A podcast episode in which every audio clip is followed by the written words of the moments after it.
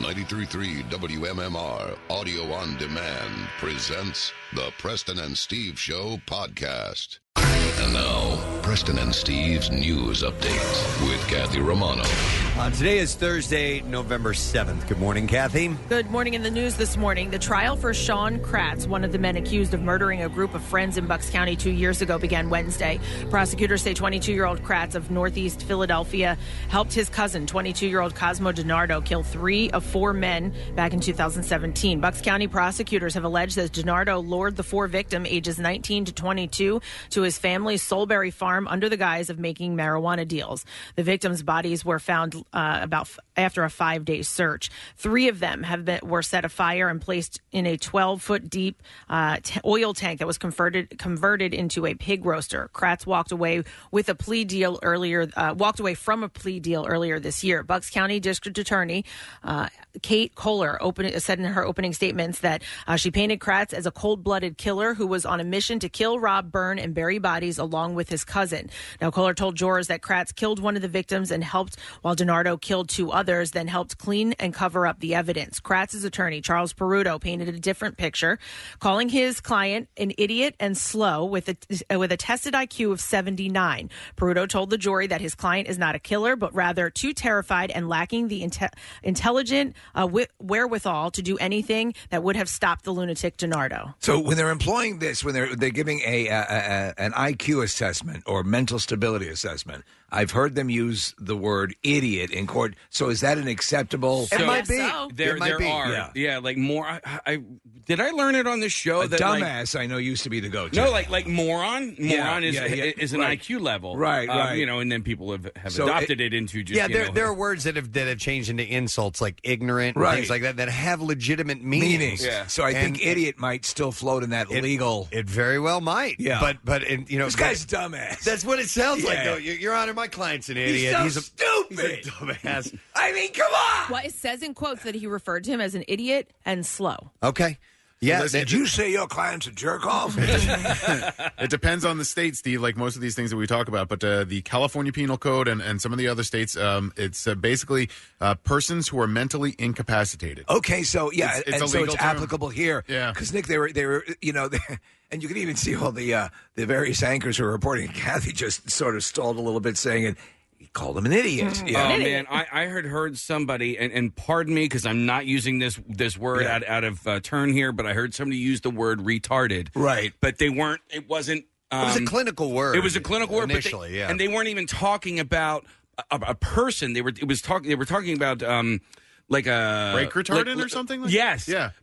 But when I heard it, it was jarring. You're like, Yeah. And I was like, oh my god, you can't say Well, that. when you, you can retard the, the, the progress of something, Yes. there's various applications of the word. But Mm-hmm. yeah, I know it's the way. Yeah, these things And- get and in lexicon throughout history, Right. words can become taboo Right. over time, Yeah, and, yeah, and yeah, they yeah. change, and you, and you have new words that you have to get used to, and that's now the kind of puya. what it is. Yeah. Now the puya. Right, yeah. yeah, it used to be a wedding blessing. Right. it's evolved. Now what is it? I mean, Wedding blessing. I think like 200 years ago, you were actually allowed How to did say. we get here from this story? Not a puya. Our show. Not a, but yeah. Okay, so Peruto said that Kratz was being preyed upon by a psychopath. Kohler, however, uh, said that there were multiple times that Kratz could have called for help or even turned the gun on DiNardo. DiNardo. Uh, she called the slayings just something fun to do for the day because they could. Peruto said that his client was later manipulated into giving a recorded confession that is expected to be played in court. Now, both men are expected to testify during the trial. The trial is expected to last about a week. Kathy, can you please turn your vibrator off? That's so unbelievable. I, frustrating. I, I think it may. I don't think they can hear Do it. Yeah, people they hear can. this? I Yeah. think this one finally people can hear. Uh, Okay. Because the, the we have construction that's been going on for months. You've heard us talk about that here at, uh, uh, at our building. And we, we have noises that we can hear in this soundproof room uh, because there's adjacent work being done, you know, to uh, rooms next to us. And, okay. Can, can you can you Listeners, hear this? can you hear this? yeah. Let us know if you can hear that via So- the text messages because for the we've been hearing stuff for for weeks, months now that we think has been too faint for you, the listener, to be able to hear. I think it finally might be close enough and loud enough that our listeners can hear it. I think you're right. The All right, we'll uh, find the little footage that uh, Nick Murphy got, you came in and you said you need to hear Oh. how loud it is over Nick Murphy's workstation. They were drilling or doing something right over his area, and I mean it was stupid loud. Yeah. and I understand they got to get their work done, but Sure. I, I was like, you, you think it's bad in here? You got to hear where Murph is. I don't know. So I record in another studio on Mondays, and it is unbelievable, like louder than what we're hearing right now, and you can't hear anything on the mic. Okay. No, no. That, that, well, that's with the compression and everything. The processing on the microphones helps Right. eliminate Yeah. room noise. So it's we'll just see. weird though because when all right, when they do like road construction, a lot of time like the you know the like highways and stuff like that, they'll do it overnight because it's they're highly trafficked during the day. Like can't This they? is overnight. Th- th- yeah. Well, no, I, I, but what I'm saying, I mean, they usually wrap up the road construction around 6 a.m. or whatever. They are. This They- is a this is a place of business. It's not just us. I mean, there are other places. Like, can't they work from? They're working all They night. are. Dude, they do work work all all They night. do work all night. They work Dude, all you, night. you missed the shift change when I come in. Yeah. right- right Mornings, man. before five a.m. Exactly. They're leaving. here. I'm coming Really? in. The new Yes. shift is coming Aw. in. Dude, they work all night. They've been here. working all night for months Oh yeah, and Yeah, months. yeah, yeah. They do. Yeah. Shouldn't they be done by now? Well, i- in fact, uh, we have, we're getting, and not to go too much into this, but there's there's an atrium that they're building outside in front of us, and that doesn't uh, that most of that the stuff that's going to be the real noisy stuff is going to happen in the overnight. Okay.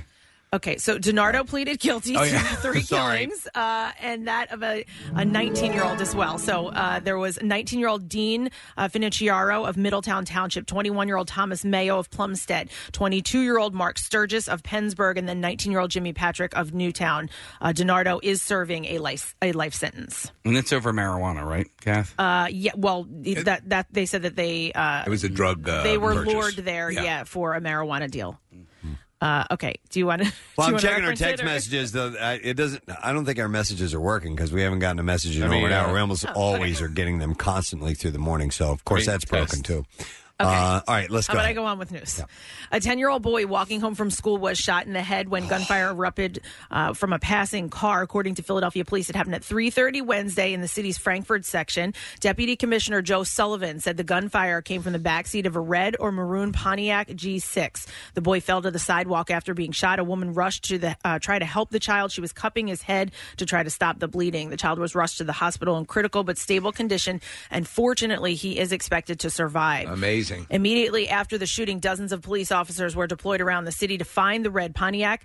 Uh, s- uh, sorry, Philadelphia police captain. Uh, I'm sorry.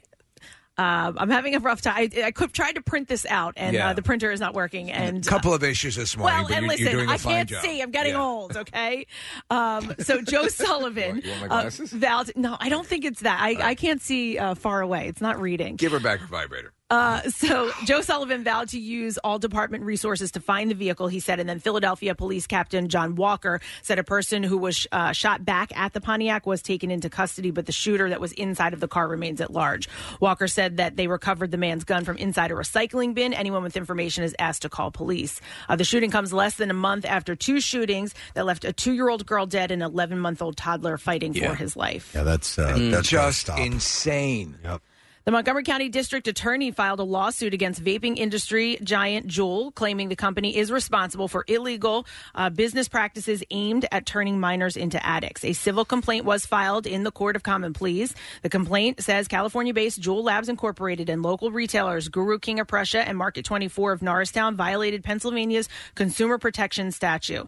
The lawsuit claims Juul violators of the state law stem from their false and misleading marketing campaign designed to entice minors to vape, knowing they would quickly become addicted while knowingly concealing the actual potential harmful health effects and addictive characteristics of the product. Federal law prohibits e cigarettes and all other tobacco sales to those under 18, but last year, one in five high school students reported vaping in the past month, according to the government survey figures. Most recently, doctors in Delaware discovered that a teen had a lung injury that they believe is related to vaping. The teen had no symptoms, uh, but after a car accident, a CT scan showed that he had damage to his lungs. And how- uh, so, is there a nicotine level in this? Oh yeah, I How mean, much? and you can. all- I, well, it depends. I mean, Yeah. you can go three milligrams. Okay, uh, so you six, can pick the yeah. amount. All right. Yep. All right, in sports this morning.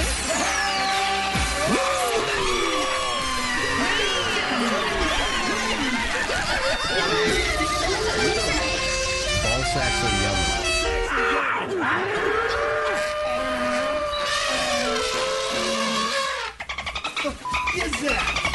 Donovan Mitchell had 24 points and eight assists as the Jazz beat the Sixers 106 to 104 last night in Utah. The Jazz improved to 4 0 at home this season after holding the Sixers to one field goal over the final four minutes. Joel Embiid had 27 points and 16 rebounds to lead the Sixers, who have lost two straight games after a 5 0 start. Ben Simmons did not play in the second half because of right shoulder soreness after bumping into Royce O'Neal's chest in the first quarter. Simmons finished with two points and two assists in 10 minutes. The Sixers wrap up their road trip with a game in Denver tomorrow night. Tip off is at 9 o'clock. Former Eagles wide receiver Jordan Matthews is an Eagle once again. Matthews signed a deal with the team following Deshaun Jackson's injury. Matthews will likely begin his third stint with the Birds after the bye week. He should be on the team for their game against the New England Patriots on November 17th. And the Flyers have a game at home tonight against the Montreal Canadiens. The puck drops at 7 o'clock. And that's what I have for you this morning. Thank you very much, Kathy. Hang, on, I'm going to go to our caller here. Uh, Mike wants to comment on the buzzing, vibrating sound. Hey, Mike, how you doing, man? Great. Sorry to bother you guys at work. That's okay. It's so, okay. can you hear that that noise when we Oh. had it out? I had to pull over because I thought my something was wrong with my car. well, that's a bad sign. oh wow. Well, glad nothing's wrong with your car, Mike. Appreciate it, man. Uh, Take care. We'll see- All right. So, whatever. We're gonna. It stopped for now, Yeah. which is which is a good thing. So, I have uh, good news, Preston. There is a gorgeous sunrise on the horizon. Is there Yeah. really? Yeah. So when we get into the break, come on over and see. it. Nice. I am going to take a look. Well, Yeah. that, that sun's going to keep it fairly warm today. 60 is going to be a high. We'll have rain later on this afternoon. Then we turn colder. 44 our high on Friday and Saturday. So cool weekend this weekend. Uh, guest wise on today's program, we have uh, comedian Dave Landau who's going to be here. He's uh, stopping by Helium Comedy Club uh, tonight, Friday, and Saturday. So uh, he'll be here this morning, the nine o'clock hour. Spend some time with him. Uh, I'm sure we'll give away whatever we have to give away. A lot of stuff uh, in our uh, in our supplies. So stay close for a chance to win some goodies and um, yeah, all that good stuff. Yeah. A re- Just a reminder too. Um, we're- I'm getting more and more uh, emails, questions, uh, uh, s- uh, support. People that, that said they're going to be out. Camp Out for Hunger, yes, is coming up, and the save the date has been out there for a little while now. Just to remind you, December second is our first day of broadcasting live at the Camp Out for Hunger. There's the business challenge. There's all the information you need to know. The the Acme Head Start all that stuff at PrestonandSteve.com and WMMR.com. So if you need the details, they are there and available for you. Now, I've been, I've been asked a lot about volunteering for a camp out, and we are going to have uh, um submissions and, and an opportunity for you to volunteer because um, we, we need all the help that we can get. Yes. You know, people that are will grab, you know, bags from, from listeners coming up with, with their donations and, and, you know, help sort of like uh, collating all, all that stuff.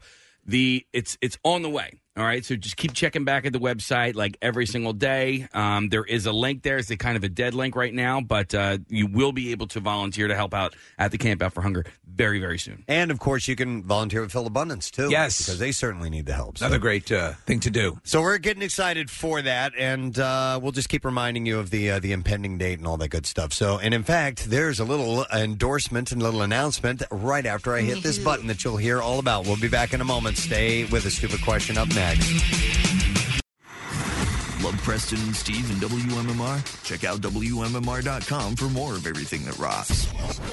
Hi, I'm Steven Singer, the I Hate Steven Singer guy. What does this mean, I hate Steven Singer? Well, for starters, my competition really hates me. Watch as we get closer and closer to Black Friday. All my competition will start having their crappy sales. I must be in a business of idiots. What magical, mystical thing happened that made this diamond ring 70% less? You're just too smart to buy this crap. Buy real jewelry from a real jeweler. Come to Steven Singer on Jewelers Row. One place, one price. Or online at IHateStevenSinger.com. Back with more of the Preston and Steve Show podcast. All right, so the stupid question today. Uh, let's see what, what are we going to give away today? We're going to give away a four pack of tickets to join us, the President's Steve Show at the Happy Place. We're going to be there next Thursday night from six to eight p.m. King of Prussia Mall, and you could get on board if you're going to answer this question. In the story of the Pied Piper, what two things does the Pied Piper lead away from the town? Huh, okay. 215 263 WMMR were the two things that the Pied Piper leads away from the town. 215 263 WMMR. Call now if you know the answer. We'll go through some birthdays today, being Thursday, November 7th. Mr. Christopher Knight, Peter Brady. Yes. Here's the story. Peter Brady, the middle son, is uh, 62 years old today. Just saw him in that uh, in the special where they took the cast of the uh, the Brady Bunch back to the house, which they have since on the inside. We talked about this remodeled to look exactly like the set of the TV show. Yeah, what was that like? It's pretty awesome. Yeah. Everyone was like, the cast was all like, "Wow, it's so cool." Well, I mean, because it's crazy because the way the house looks on the outside doesn't lend itself No, to look no, what no, it no. looked like on the inside. They had to did- cheat a little bit. Yeah, and they uh, but they had to do a lot. I mean, they had to gut everything and retrofit all this stuff. It was Really, pretty wild. for Yeah. an architect's house with that many kids, it's an incredibly poorly designed home. Uh, Christopher Knight is 62 years old today. Uh, legendary folk singer and songwriter Joni Mitchell uh, celebrates her 76th birthday today. I used to uh, not really like Joni Mitchell, and then I began to appreciate Joni Mitchell and her jazz capabilities, and now I think she's great. She's very talented Yeah, musician. You got to be in the mood. Yep, uh, absolutely. to, to hear that kind of music. But uh, and she and Graham Nash were a couple for a long time, and the song "Our House" was about their time. Yeah. uh, as a couple uh, living together. If you listen to those lyrics, you'll hear it. So Joni, and in fact, she wrote uh, the song "Woodstock" for. Yeah, she did. uh, and and they had a huge hit with it. Uh, oh, there you go. Uh, Crosby, Stills, and Nash did. Uh, so Joni Mitchell is 76 years old today. Tommy Thayer is uh, the lead sa- the lead guitarist of Kiss. Uh, he wears Ace Frehley's makeup nowadays, and uh, the good he's thing about him, Preston, he knows when to shut up. yeah. So he's learned. Ace didn't, and that's why he's not in the band anymore. He just don't piss off Gene. Take your te- your check and shut up. Uh, Tommy Thayer is celebrating his 59th birthday today, and Kiss is uh, is wrapping up touring for good. Uh, they announced their final show will be in New York City. I have uh, some more details on that. Not really details about when and where that show will be, but uh, just information on uh, Kiss coming up in music news later on. But uh, Tommy Thayer is 59 today. another musician, Johnny Rivers. I love Johnny Rivers. Yeah, he yeah. did- he was he was a uh, he was a talented singer songwriter. Uh, he recorded a, guitarist. a lot of his albums, Preston, with a live audience. Yeah. So a lot of times you'll hear Really? his albums and people go, yeah, in the, in, in the back and applauding. He did a song I love called Secret Agent Man. Yeah. He did a song called um, uh, The Poor Side of Town, which is Great one song. of my absolute favorites. It's a great tune. He also did a version of Rockin' Pneumonia and the Boogie Woogie Blue. Yeah. He's a great guitarist. 77 today. Judy Tenuta. I always liked her. The comedian with the. Uh, yep, yep, accordion. The accordion, thank you. Was that how she would laugh? Uh, she had Yeah. a whole bunch of different sounds. And Yeah. I she's one that I didn't get. You know, so She- I, she's like- no- I guess she's an acquired taste. She right? is an acquired taste, and she Yeah. was with. Uh, she actually dated another acquired taste, Preston Emo Phillips. Oh, I liked Emo. Yeah, yeah, yeah. Uh, but her, I, I- I never quite got, but she was very successful. Uh, 63 today. Uh, twin brothers. Now, you guys are going to have to bring me up to speed on who these people are Jason London and Jeremy London. Uh, Oh yeah, they were from um, Dazed and Confused. Well, one of them was. yeah, Jason was. Which one is really troubled? Ah. Because Uh, Jeremy, Jeremy was on Party of Five and Seventh Heaven. I think. Oh, right. I, remember him. he was the boyfriend on Party Five. Yeah, yeah. they're i- and one of them didn't he like fake being kidnapped or Yeah, the whole something like deal. that? There's issue. Really? Yes, you, Major and you actually substance remember issues. you were reporting on this story a while ago, and it was so convoluted uh, about him. Yeah, I think he was said he was put in the trunk of a car and taken away. Yeah, he had major. Wait, so that substance was the- issues. So the, the brother, the the less the less famous brother, was the one that. I don't. Oh, you don't remember. know? I don't know. Either Jason That's the or problem with Jeremy. the identical twins. It's hard Yeah. to distinguish which one is the complete sociopath. Jeremy's the one that was in Mallrats, right, Case? And Jason was in yeah. Jeremy was in Mallrats. Jason was in Dazed and Confused. Okay. so they were oh, both so they're relative. both actors. yeah, yeah, and they both Oh. had successes, mostly in the in the mid to late '90s. But um, they continue to act. All right, so, the the Jeremy was on Celebrity Rehab, Steve. With There you Dr. go. Drew. All right, so Oh, he's All right, obviously he the was the trouble guy. one. He was the guy that was on Party Five and Seventh Heaven. Okay. So, so the more successful, I guess you could say, and uh, more troubled. Wouldn't Uh, it be? would it suck if they make the Jeremy London story and they don't call Jason London to play him? Right. Uh, so they're 47 today. Morgan Spurlock, the TV, uh, the filmmaker and reality TV stars, uh, Super Size Me, 30 Days and more. Is there a sequel to that one? Yes, coming there out? is. Uh, Supersize Me. He's Oh, doing, really? He's doing a second Supersize Me. Yeah. Okay. Uh, he's 49 today. And then the last birthday, it is Lord's birthday today. Lord. Uh, the Australian uh, singer. She's 23. Lord. She, she came on the scene when she was 16, man. Yeah. That seems like that was just like two years ago. She thundered onto the scene, became a, a, a bestie with Taylor Swift. You remember that? Yeah. Well, Royals is a great song. All the other stuff, it was like, eh, yeah, learn how to write a song. Uh, besides that, that first song, it was a- which was a really, really good. So you didn't care for it? No, uh, it was a follow up like tennis or All right, something like fess that. up. Uh, there was a song How did called- Lord hurt you? she did not. Uh, there was a pretty good song called. Um, oh, uh, Cincinnati Reds. No, it wasn't Cincinnati. Reds. well, you know, Royal. Yeah, Royals, yeah. She's from Uh, Kansas City, I assume. Took me a second. We're on, oh, t- we're on each other's team. Team was that one. That, that was a pretty good song. Yeah. So Lord is uh, 23 today. But uh, Casey says she sucks. So we'll move yeah. on. yeah, listen to tennis court and you'll see how bad she really sucks. Let's see if we can answer this stupid question in the story uh, of the Pied Piper. What two things does the Pied Piper lead away from the town? 215 263 WMMR. And I will go to Phil for the answer. Hey, Phil. Hello. All right, Phil, what are the two things that the Pied Piper leads away from town? Rats and uh, small children. Yes, exactly. Correct. Hang on. See what? We're going to get your information. Yeah, that's right. What, what kind of instrument was he playing, Preston? Uh, it was a flute. Yeah. mm, Yeah. Here. Uh, so hang on the line. We're going to get your information, Phil, and uh, and that was that touches on the. Um, remember we were talking about the uh, uh, the bizarre nature of some of those fairy tales. Very And- dark. So, so he was a malevolent character, was he not? Well, he, he they didn't pay him. Yeah. he, he led the rats out Right. of town, Yeah. and and they they they welched on him, and he's like, Took the okay, kids." I'll take the kids. Yeah. So. Yes and no. Yeah. I mean, they screwed him over, and he got back at him. So that's that's what happened. But when it's- he- he but showed- it's pretty terrifying. Yeah. that he would lead the children away. Yes, Casey. I was going to say when he showed up in Shrek and you were playing that, that was that was a really cool part in the movie. Don't you remember this? Do you think who's more talented, that character in Shrek or Lord? Uh, this character in Shrek. All right, I've had too much coffee this morning. I'm gonna, I don't am gonna, remember I'm this gonna, You don't remember this? I was and I was watching Shrek yesterday, but I came in like halfway through it. So oh, all right. But anyway, uh, he got it right. We're going to the happy place. Four pack of Yay! tickets for Phil and. This is next Thursday, 6 to 8 p.m. We are going to be there. The interactive and immersive exhibit ex- uh, features more than 15,000 square feet of playful spaces and cheerful moments. And it's been called the most Instagrammable pop up in America. Tickets are now available at happyplace.me E, and it's in the King of Prussia Mall. We'll be there uh, Jan- until January 5th, and it's where J.C. Penney was inside the mall. All right, I have some stories to get to. Let's go with this. Celebrity images are being used to falsely endorse products, and some stars are taking a stand. Sandra Bullock and Ellen DeGeneres both filed lawsuits challenging what they call the celebrity endorsement theft industry. I've seen these ads. I've seen a lot of ads that I know are not actual celebrity endorsements, but they're Yeah, using but- their images. Like it'll. s- I see um, Jennifer Aniston all the time. It says Jennifer, look what Jennifer Aniston's wearing, or something Oh, like or that. look, look here. Here's the fruit extract that Oprah used to lose thirty pounds. And another one I see is Mm. um, see what Jennifer Aniston says about these leggings. So it's not like, I, I- and I don't know. I never click on it, so I don't know if what happens when, once you click on it. I'm sure it takes you to their site, but I it's clearly not an endorsement. that- that she's involved in. Yeah, so Sandra and uh, and Ellen they have been apparently get used for beauty products and s-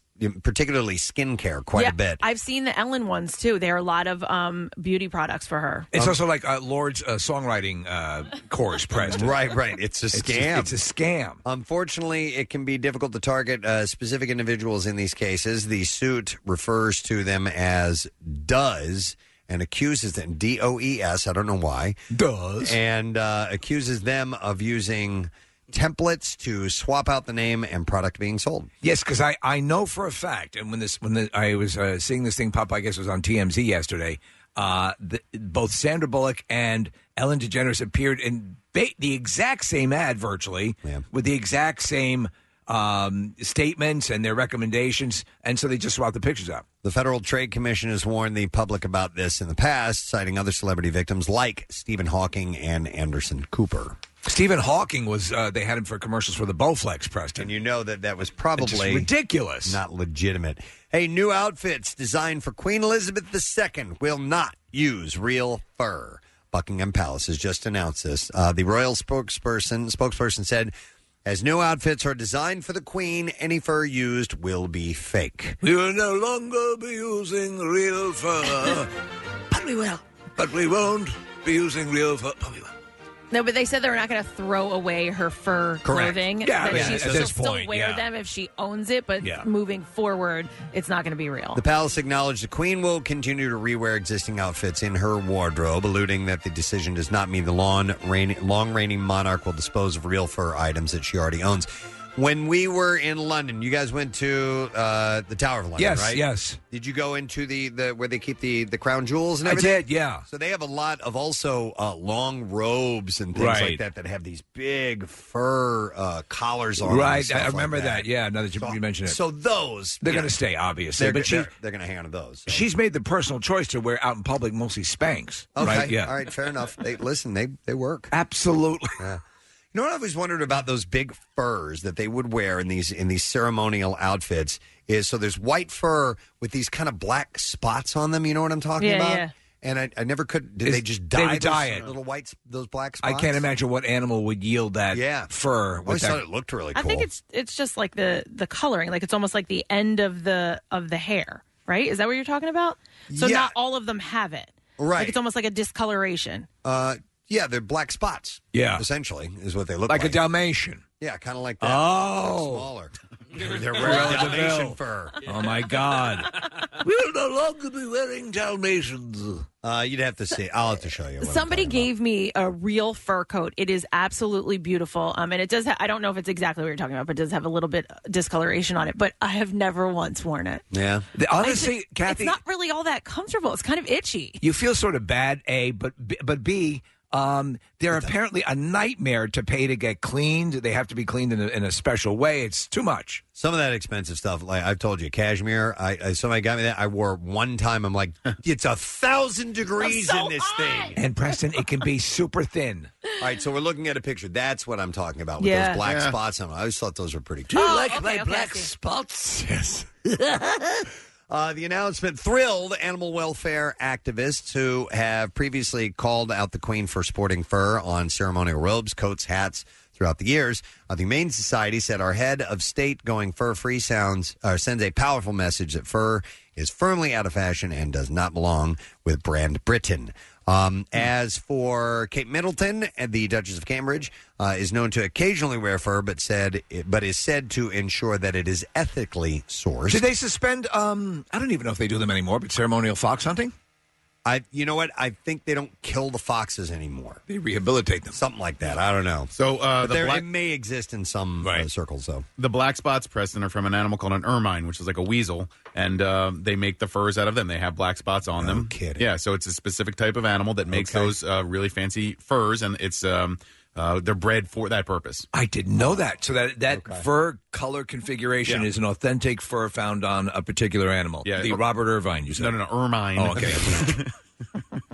It looks like a, you know, like a mink or something Yeah. like that. Nick pulled up a, a picture of the. so animal. when they say a mink stole, what does the stole refer to? I think a stole is just another way of referring to a fur, but it's a, a shorter. Isn't a stole like o- over the shoulders, not an entire coat? Do you know? You know what I've always found sort of jarring, and, and, and my aunt had one. the dead animal, Yeah. the whole animal, Yeah, the yeah. mink stole that had the face and head on it. and Yeah, when are everything? we Yeah. going on the mastodon hunt? Yep, exactly. And it, that's like in uh, we were talking about coming to America yesterday. King Joffrey uh, has a full lion head as, as his yeah. cape.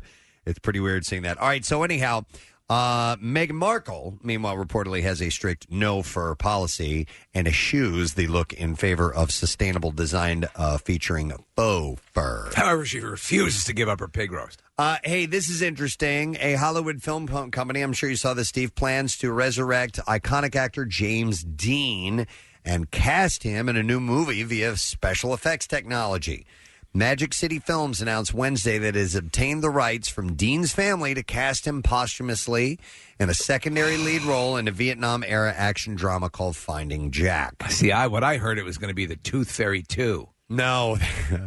uh, the movie, based on a novel of the same name by uh, Gareth Crocker, will tell the true story about the abandonment of thousands of canine units as surplus military equipment after the end of the Vietnam War and the adventure that ensues when a smitten soldier refuses to leave his best friend behind. This is a dog movie. This is so okay. So will he appear as James Dean within the movie, or as James Dean? Uh, well, James Dean would be You know what I right don't at know? the earliest earliest days of the Vietnam conflict. Yeah, we uh, wouldn't even be. in He died in what sixty five, Yes. Uh, so that's an interesting question. or is he Steve. actually I- playing a a, a, a, a character. is what I thought, but you know what? Of that time, maybe. Well, he would. I no, think he- no, he he'd would be too early. Yeah, he died in '56. Oh, I'm sorry. Yeah, so it would have Why been did I too think early. 65. Okay. All right. So, uh, casting of live actors for the film is underway. Dean, born in Indiana in 1931, lived fast, died young. He was 24, made a big impression in Hollywood. He only had three film roles. Let me see if I, I if I uh, Yeah, go is it ahead. Mm-hmm. Rebel Without a because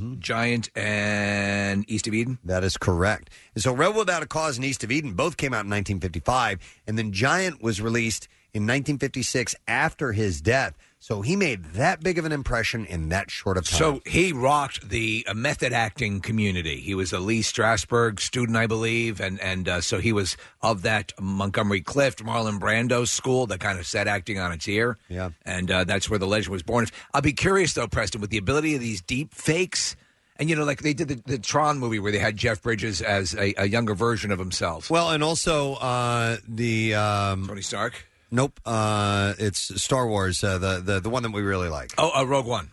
Uh, Rogue One, where they have the uh, um, the general uh, Grand who's Moff the- yeah. Tarkin. no, no, who's the actor? Peter He- Cushing? Yeah, Yeah, So yeah. they redid him, and it was it's pretty close, pretty damn Pretty close. flawless. Yeah. Yeah. So if they can pull that off, they might be. and They they've probably sharpened their skills since then. Yeah, um, uh, uh, there's a, it's sort of a, a split um, feeling about this because There again, is. Uh, uh, for example, you, you take like the uh, the Irishman where they have, you know, D- P- Pacino and De Niro, and, and they're de aging them. But what about actors they could get to play those roles? I mean, how long are they going to wring the acting out of current actors and sort of block new actors from getting those roles? And now dead actors. Uh, Dead actors. Imagine you go up for a role and you're beaten by a dead actor. So the film's producer Anton uh, Ernst wi- noted in a statement that uh, Dean's family considers Finding Jack to be Dean's fourth film Hmm. role. Uh, they said we searched high and low for the perfect character to portray the role of Rogan, uh, who which, Joe Rogan. which has uh, some extreme complex character arcs.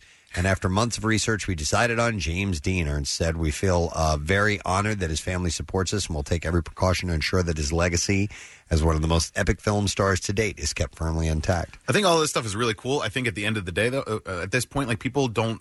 If the if the movie stinks, none of the technology is going to matter. No, You you're know right. what? So like, if the story's no good and the acting's no good, it doesn't matter if James Dean is in a new movie because people will find the novelty of that um, uh, fleeting and then just go right past it. Now they will have to pay, pay an actor to voice it, I would imagine. So somebody will Yeah. get paid for part of that role, but not nearly what a an actor using all of their skills would. Yeah, you're right. It's it's it's a weird new age we live in. Yep, absolutely. Uh, this is this is pretty cool. In addition to wrestler and actor, we can add philanthropist to John Cena's resume with over 600 Make-A-Wish requests granted. He Wow. has granted more wishes than any celebrity in history. I didn't know that. In a recent interview, And we talk all the time. With People magazine, Cena recalled the first day he met one wisher, a young fan of WWE. Uh, he says, I said, if you ever need me for this, ever, I don't care what I'm doing. Uh, I don't care what I'm doing. I will drop what I'm doing and I will be involved because I think that is the coolest thing. Uh, Cena also gets the most requests at Make a Wish. Other stars usually don't usually pass 300. Uh, but Make a Wish isn't the only charity that he supports. He recently donated a half million dollars to Los Angeles Fire Department Foundation for the fires that are taking place, and he's uh, obviously uh, has that picture playing with fire where he's a Yes. fireman in it. But but yeah, over six hundred Make a Wish requests. amazing. It's amazing. I've done some work with Make a Wish over the last two years, and um, he is just, as you would imagine, revered in their offices. He, they- they talk about him as if he were almost like a god. He just he, he never says no. Yeah, that's awesome. Uh, Alejandra Silva, the wife of actor Richard Gere, is pregnant with the couple's second child. And did you see the turnaround on this? No. So they had a kid eight months ago. Oh my God. Yeah. So this is Oh uh, yeah, it her- says they welcomed one a baby boy in February. Yeah. and this one's expected to arrive in the spring.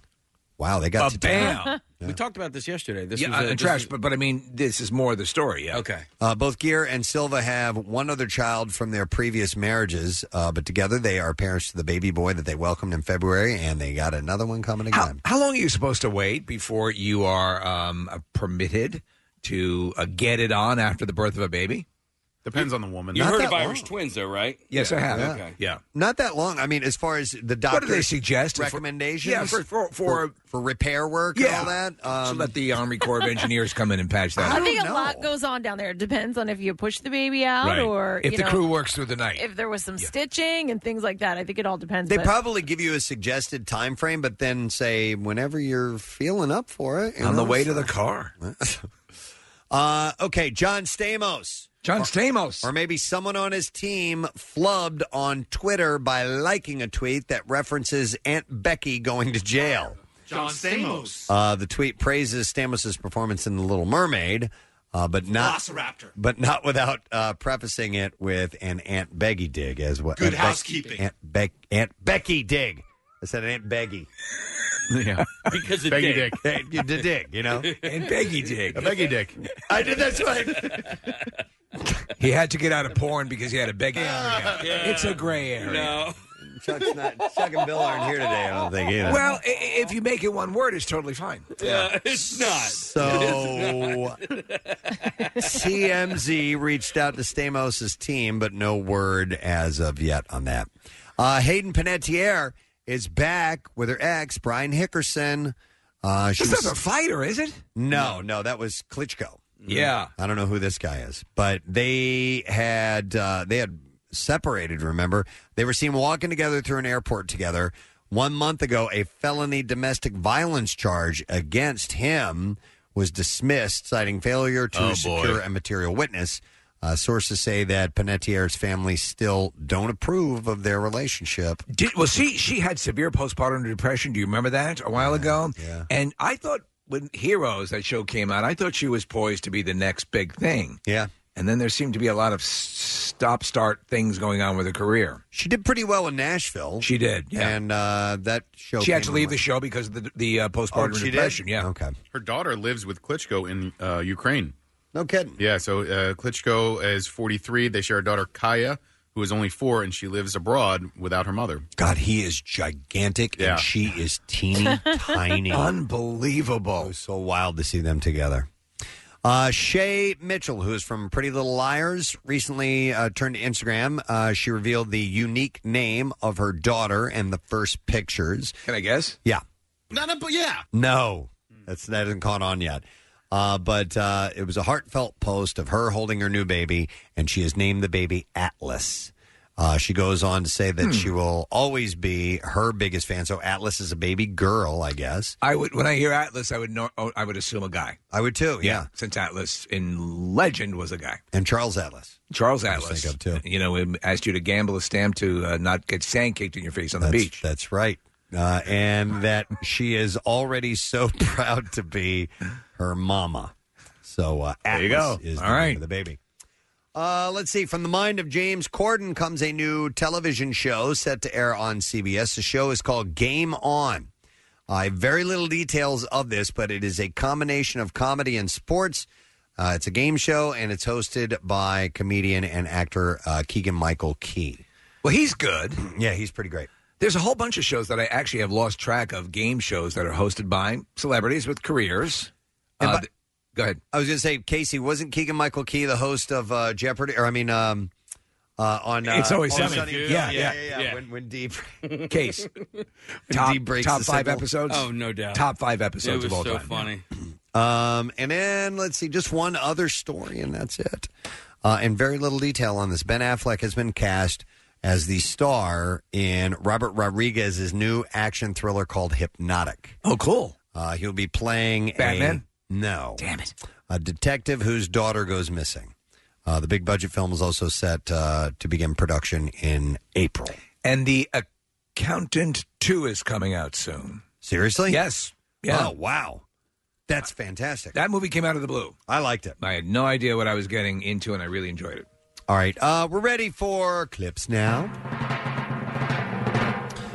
Well, here's your Batman, Steve. Three years after Batman disappears, Kate Kane must become the symbol of hope and for Gotham City and Batwoman. In this clip, Ruby Rose talks about playing the best superhero she can. Here we go. That's the most exhausting. That's the most like emotionally, physically, spiritually exhausting part to play is taking on board all of that, knowing her story, living her story, trying to find the truth and the essence in her story and depict it in a way that, you know, is as authentic as it can be. Uh, she, uh, where's she from? She's from Australia, I believe. A lot like our new uh, digital guy. is. Oh My God. And he I saw Bill Weston in the hallway yesterday after his lunch and he was like, Are you guys gonna mention that on the air? yeah, yeah, we should. Nobody knows what we're talking about right We now. met, our, we met our new director of digital for Beasley, the entire company that we work for. So This guy is running the entire digital program, Yeah. all of our Nice guy. websites, social media, all Yeah. this stuff. Met him, very nice guy. And we're talking for like 15 minutes or so, conversation back and forth with him. And Bill, out of nowhere, goes, So where are you from? You from Australia? And we all look at each other going, What? What did you What? he's like, well, it's like, I, I detect a little bit of an accent, and the There was- rest of the room, the other ten people in the room, were like, "There's no accent." Oh. Not a scintilla. Not he is completely bereft. If anything, a neutral Midwestern type of He's accent. from Utah. There you go. So, so I go, I go to him. You know, I, I say, so is it tough being a woman with a beard? Oh my Uh, And God. Bill- Bill's And he like, was and we so- would let- oh, and yeah, at the end, he's like, "Yeah, "So uh, me and Chuck are going to take out to lunch." I go, "You guys going out backstage?" But then The whole good rest of day. the meeting. Just wouldn't let it go. Good day. Bill, Bill was so embarrassed, and I and I understand this. He tried to like pass it off as he was as if Sure. it was a joke. No, I meant to say that. It was just so outlandish, you know. It was like a, sh- you know, it was like asking him if he was from Mars or something, you know. he was Like, so what is embarrassed. Here, what It is was- he hearing? But that's the beauty of Bill. What was- makes him a, uh, a top level program director also it makes him ask people How is that the completely devoid of uh, Australian accents. I don't, I don't see the connection. how they're, they're they're not related. but like he was he bill was kind of like running the meeting and, and it was like so commanding like no one was speaking at the time and he just went for it and Yeah. we all looked at him like it was nuts yep, it was a pretty awesome moment. it was a great moment Batwoman, which stars Ruby Rose, who is from Australia, airs on Sundays at 8 p.m. on the CW. So, Here's- quick little thing, if I may. You you had said about uh, when I think Ruby Rose is is, is pretty dynamic in uh, in uh, John Wick two. In this though, Preston, uh, as Batwoman, when you see her get into fights, she's so small yeah, that you're like really kind of hard to buy. Yeah, yeah. You, you really, dude, you having a tough time with this one? Yeah. All right, well, let's do the next clip. Here we go. And last Christmas, Kate's life takes an interesting turn after she takes a job at a department store for the holidays. And here, director Paul Feig explains his unexpected first impression of the film's star, Amelia Clark. I sat with Amelia. You know, it was like four years ago. I'm a big Game of Thrones fan. She just done something on Broadway and got these amazing reviews. So I was like, I have to meet her. And she was in town. So she came to my office and we had this like one hour meeting and she was funny. Sorry. No, it's my fault. I was late on your cue. Uh, so, uh, Last Christmas hits theaters tomorrow. So this seems to be a um, a comedy, but with a romantic um, and serious and side to it because she's obviously sick, and that's what Last Christmas is about. So I, I get up a Hallmark vibe from this. I when do Mm-hmm. I see the trailer. So, but he's he's done great comedy work. So Yeah, yeah. we'll see we'll see what it, it uh, what it is. Last Christmas hits theaters tomorrow. So there you go. And that's your entertainment report for the day. Uh, let's take a break, shall we? We are going to come back in just a moment. Am I giving these away? Yeah, man. All right, you know what? I'm going to give away a four pack of tickets to join us for the Happy Place. Hey! Next Thursday, one week from today, King of Prussia Mall. We, the Preston and Steve Show, will be there for, for Preston and Steve night, 6 to 8 p.m. If you would like to go, give us a call right now. We'll take caller number 15 at 215 263 WMMR. It's called the most Instagrammable pop up in America. Tickets are on sale now via happyplace.me. E. It's here through January 5th, occupying the space where JC Penney was inside the mall. So caller number 15, a four pack of tickets. We'll be back in just a moment. Make sure you stay with us.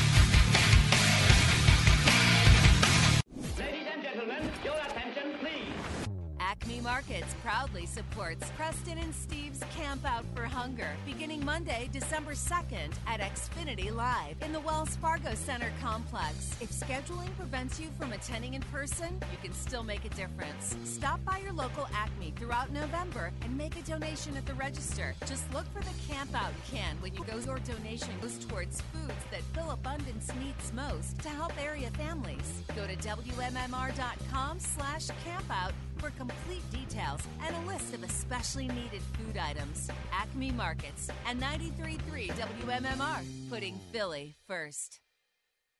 Hey, there's a new Daily Rush video for you to uh, check out. Uh, the title of it is F Hunger in the Butt. Oh, jeez. Yeah, that's our new slogan for And, Camp Out. Yep, it says Camp Out has a new slogan, F Hunger in the Butt. And you can watch it now at PresidentSteve.com, sponsored by Punchline Philly Comedy Club, Restaurant, and Bar. And speaking of the butt, uh, can I do a shout out real quick? All good to go. Uh, this says, Hey, bitches, Gadzook, sorry to bother you at work. uh, my name is Greg Gonzalez, and I'm a diehard listener and podcaster from the central coast of California. And I was hoping to get a Aloha. shout. A sh- I was hoping to get a shout out slash butthole for my brother who is helping fight the Kincaid fire. Oh, Uh, I told him about the five day challenge, and he's been listening for several years now. Wow. A shout out for him and Crew 29 uh, would make his day. It would totes make his day. It Totes says here. McGoats? And uh, if and when you get the crew b- to broadcast from California, how do I get getting tickets for that? Thank you in advance from Greg. So if you give the sharp, we'll do the I will do butthole. the shart. You, oh, yes, good to Yep. go. All right, All here we right. go. So there you go, man. Good luck and uh, in fighting the fire. Uh, we appreciate that, uh, Greg, for checking in, and hope your brother's going to be safe. I am so impressed that I remembered this name. I got to do a shout out real quick before I forget. I met somebody who let, last night whose cousin listens every single morning. Huge fan. She works in King of Prussia. Her name is Jackie Buchler. Uh, yeah, yeah, Jackie Buchler. Jackie Buchler. There you go. There's your shout out. Thank you for listening. Here's another quick one. Um, longtime listener, currently listening to all of the Preston and Steve podcasts on my train to work every day. I'd love to get a shout out to my amazing husband, Grant. I've transformed him into an avid Preston and Steve listener, and he absolutely loves your show. Our seven year anniversary is October 27th, so I missed it by that much. and I think he'll get a kick out of having his own personal shout out. Grant, I love you, and I'm so happy to be your wifey, she says. Thanks, you guys, and uh, keep being funny. That is from Kim Rounds. So she got her hubby to listen. I love hearing that. Honestly, that's great because I, you know, you always ask, just take a take the challenge, the five day challenge, and uh, if you don't like it, that's fine. But uh, you might find something that you do like. And then one last one. My hubby and I are longtime listeners. Moved to uh, the state with tax free uh, coyotes years ago.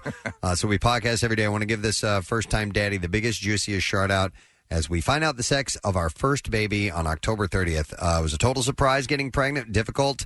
Uh, and we lost two angel babies in the nine years we've been together. We also celebrate our fourth wedding anniversary on Halloween, so it's the biggest anniversary present I can give him. Thanks again, Presbo and the crew. and I'm sorry to bother you all at work. Thanks from uh, Christina Gallagher. So here you go.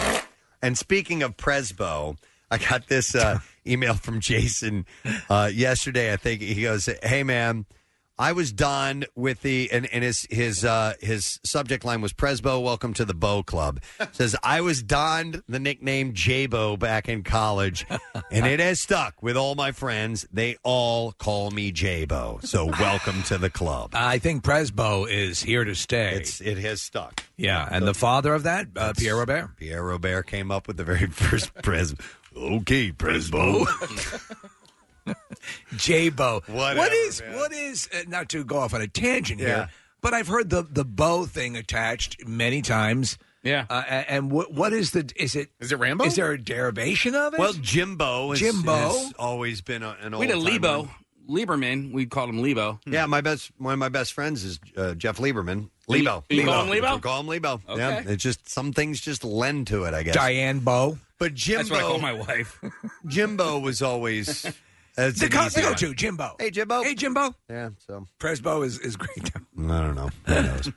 hey, I saw this very interesting article, and I'm curious about you guys here on the show and and uh, and people listening as well. It was a survey of over 2,000 Americans, and they found that 74 percent of respondents had or currently have a role model, and for those who do, the average person has four role models. Wow. Yeah. Four role models per person. And uh, results revealed that intelligence, Leadership skills and confidence in their abilities are the top three characteristics we admire in those that we look up to. and I've got some breakdowns of this that I'll get to in a moment. I can tell you that I have a foot model, and that's you. That's a I foot- draw I'm a inspiration. foot model. I'm not a role model.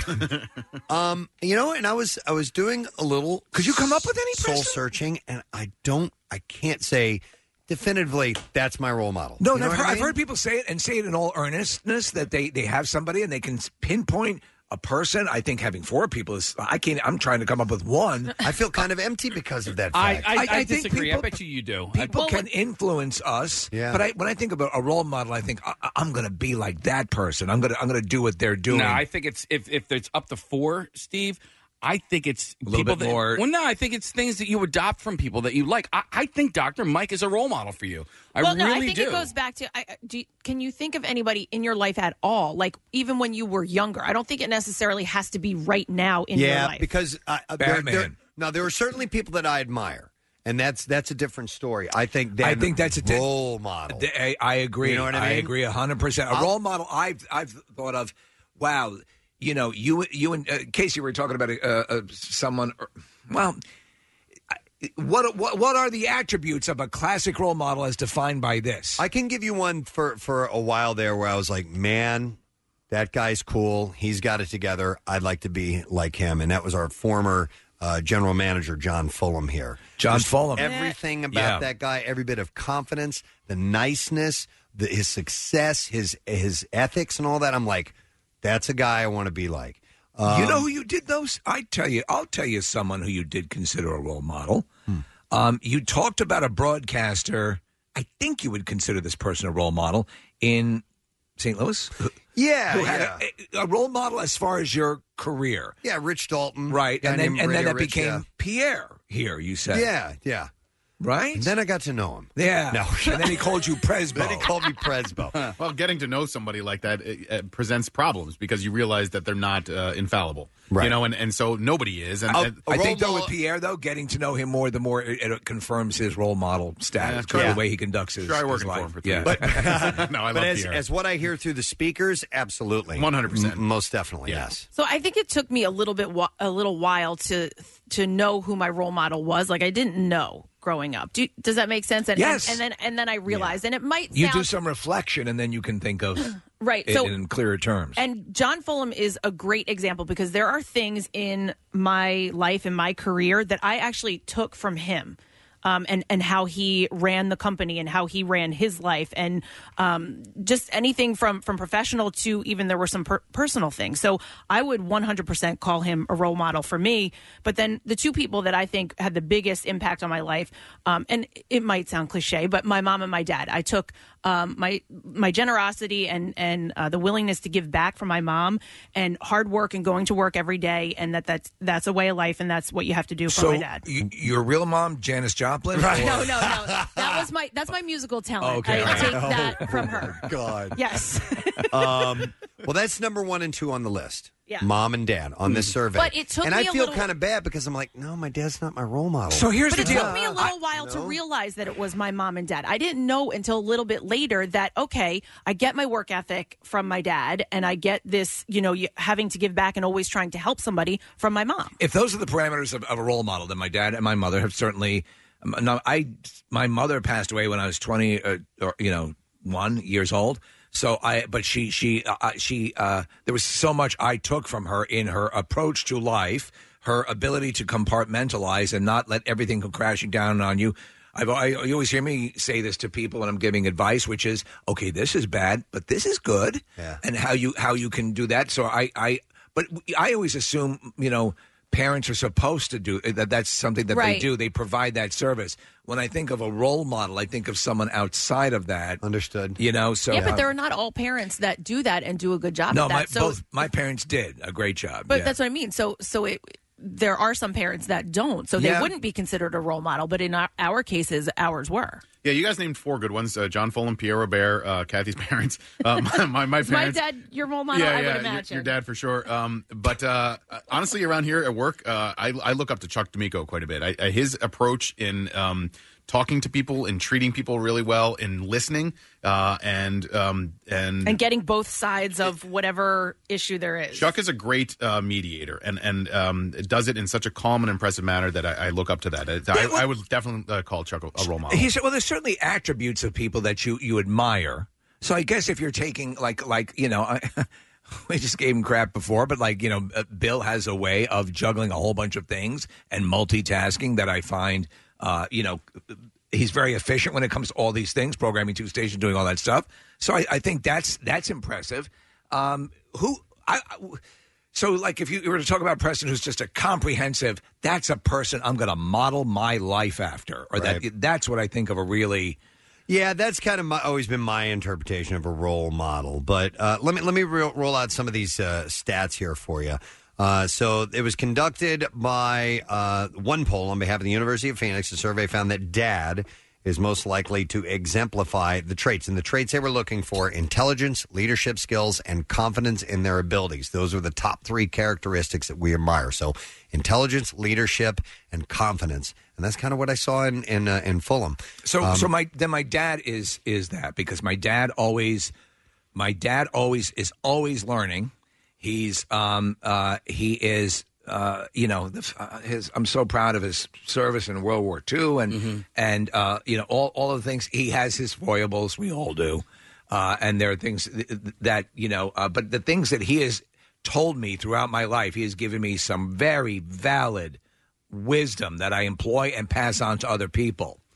So I guess then, yes, as a role model, my dad. Well, and Preston, but even for you, you said maybe not your parents, but you always say that your dad taught you to do something that you love. I mean, your entire yeah, career. it's the best piece of advice i've ever gotten So not maybe not necessarily a role model, but good advice. Yeah, because role model, I've always uh, I've always looked at interpreting that as pattern my life after. Yes. you know what I mean. Yes. Um, So- so and, there- and we've had we have completely different interests. I mean, I love them to death. uh, Obviously, both my mom and dad. Uh, but I have a different uh, I, I have a different path that I walk than they did. Yeah, I and I guess it's all the way we we take it. But whatever you whatever you define, uh, you know. And here they're they're giving you sort of an example. But I you know I, I always thought like um, career wise and and all that stuff. I, I'm finding it hard outside of just saying the go to, which would be you know my dad definitely, my mother for the brief you know time that I knew her. Yeah, was was definitely that. But uh, this is a, this is a tough one, and then And it- people uh, would have four of them. I have different role models for like parenting. Like uh, my one of my best friends, Will. I admire his parenting skills. Casey is another one that I admire as far as advice that I've heard him tell me secondhand that he's given his kids. I'm like, that's good stuff. Fart into the chair. Yeah. so, uh, so they dad was chosen as top 47 respondents said that that's their role model. Mom was close second at 42%, followed by and here we go, we get out of the family now. Um, a teacher or professor, a favorite teacher or Oh, professor. yeah. 41% said For that. sure. I mean, and I, I can recite the top five most uh, influential teachers and professors in my life. Yeah, me too. Uh, the survey looked at more than just who our role models are. It also delved into the influence that they have on our lives. Let me get to that in a second. I'll give you the rest of the, the list here. So, number three was teacher or professor. Four is a celebrity, an actor, or an athlete of somebody who has, in your eyes, done great things. Mm-hmm. I think a lot of Rerun. well, dancing Yeah. skills, but I think a lot of uh, celebrities slash athletes have begun to reject the notion of them being role models. Well, only the bad ones. Well, but I, I think Not that, a role model. That Lady I ain't an athlete. You know, I, I don't want to be a role. Charles Barkley said he's not a role model, and and I think that part of the reason for that is that people looked up to them automatically because of their stature. Uh, number five is a coach or other instructor. I think that could fall under teacher, uh, but I- I co- agree. Coach or other instructor, and it says arts, music, etc. Uh, number six is a historical figure. I could see that somebody very successful in whatever it may be. Uh, Newton, yeah, yeah, exactly. Isaac Newton. Uh, seven is a manager or boss, and there's that. That's the John Fulham thing that was Yeah. Mm-hmm. that one line there for me. Uh, number eight, a pastor or youth leader. Hmm.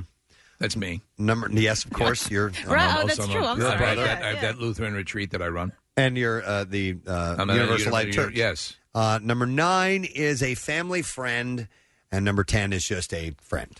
Uh, so those are the people uh, that would uh, that would be a part of the role model categories of the top ten. I, so I, I would say that over my life, I've drawn influences from people, and there are things that I've admired about people uh, that I have tried to incorporate into my life, into my fantasy life.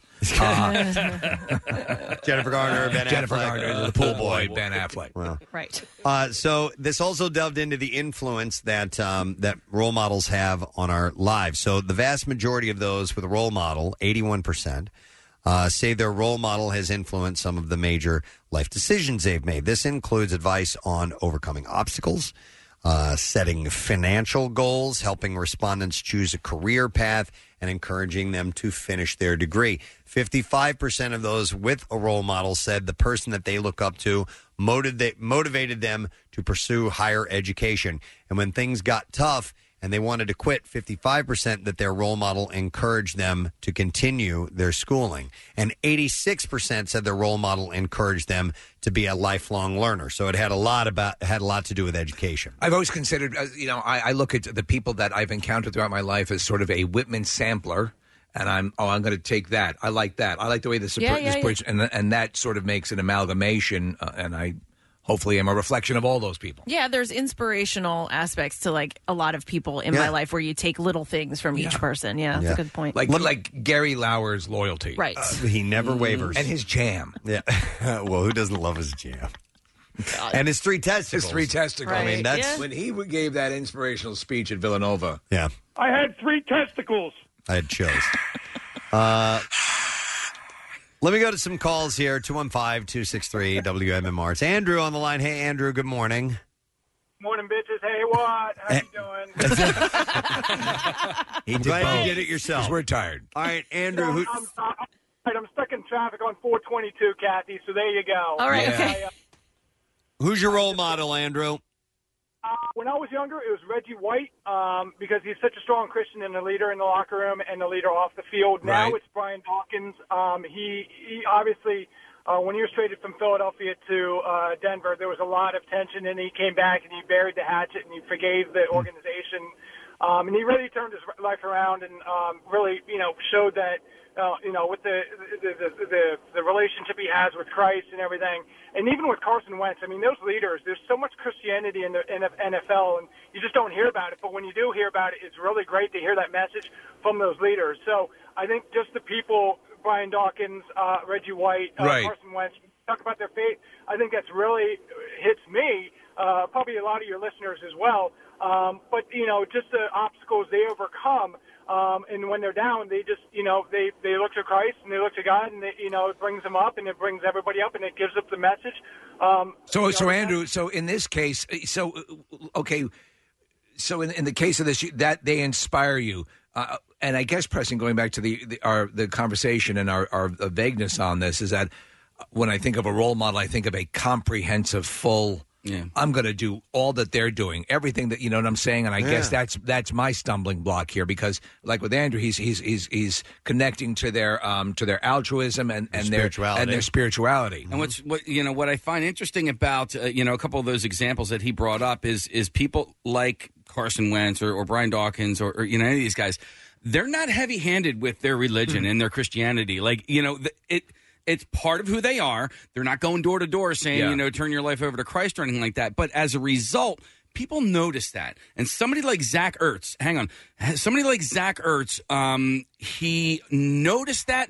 Carson didn't turn him. And, and he said, there is a calmness about him that he has that I want, that, that, I, that I want to adopt into my life. And, and so, you know, so he sort of changed. He, uh, you know, Zach Ertz wasn't like a like a heavy duty Christian or anything like that. To that point, what you're Yeah. saying is you lead people. I uh, agree with you, Case, that I tend to respond to people who lead by example and don't beat you over the head with something. Yeah, yeah. All right. Uh, let me go next to Hank. Hi, Hank. Good morning. Uh, hey Lauer, play MMR. oh! Oh my god, that's awesome. Hey, Lauer, I forgot we. He's our digital assistant. I got to do that. I have to do that. I, I, if if it didn't take so long to record last year's Christmas special, Oh, with my him- God. That took forever.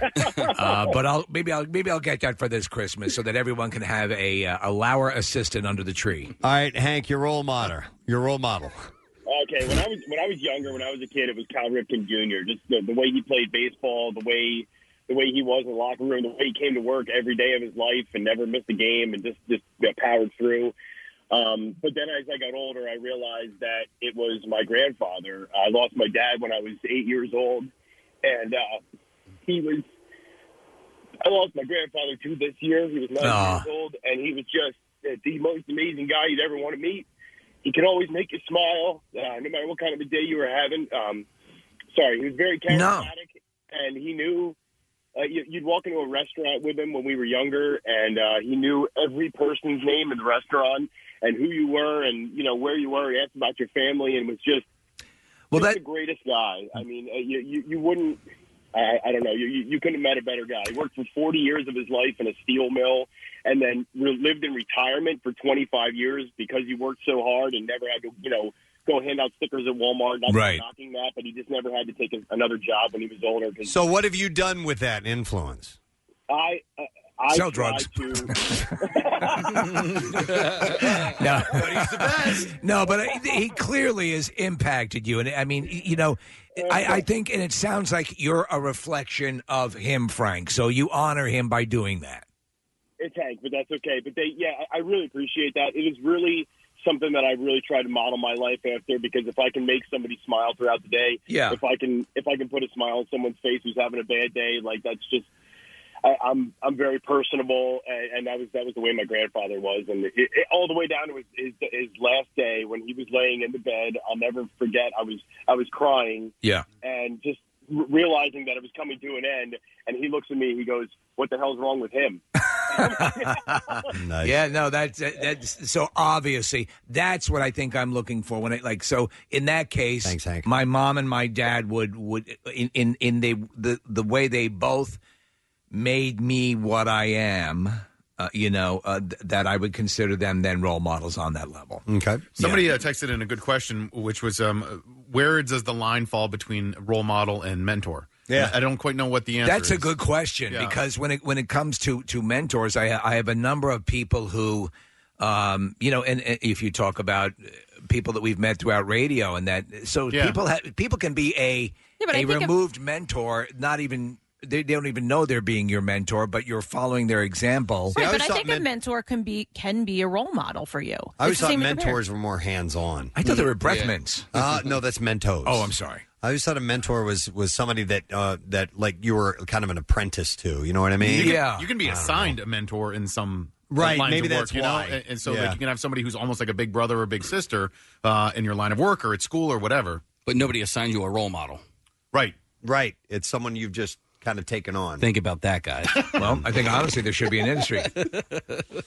Hi, I'm Casey Boy. Professional role model? I've opened up the first professional role model institute. the PRI. How much do you charge? PRMI. PRMI. Yeah. The Primmy. Primmy.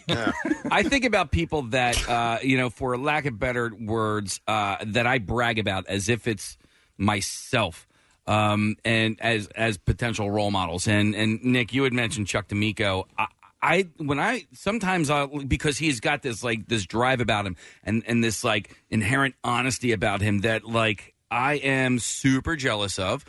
Uh, I try to, and I don't live up to to those standards. But like you know, that's why you hardly ever have lunch with him, right? Uh, well, he doesn't like to have lunch with me. I anymore. know, yeah. he likes to have lunch with Steve Myers now.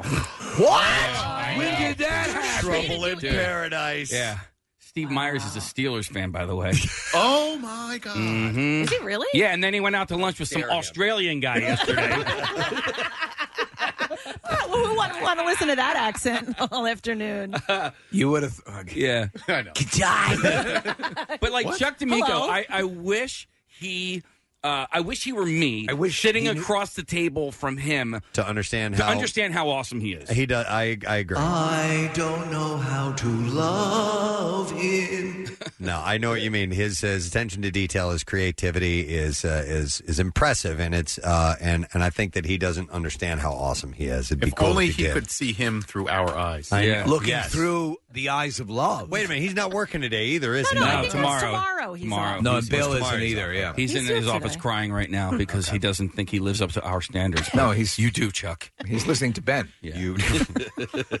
Uh, No, let me go trust me, through. he's not. I'll get some other calls in a moment. Let me let me go through some more of these uh, stats. The the top ways uh, so that they are exhibiting the traits of a role model include making a difference in their local community, uh, following their moral and ethical convictions, and that was followed by working to achieve their personal goals as well as continuous learning and upskilling.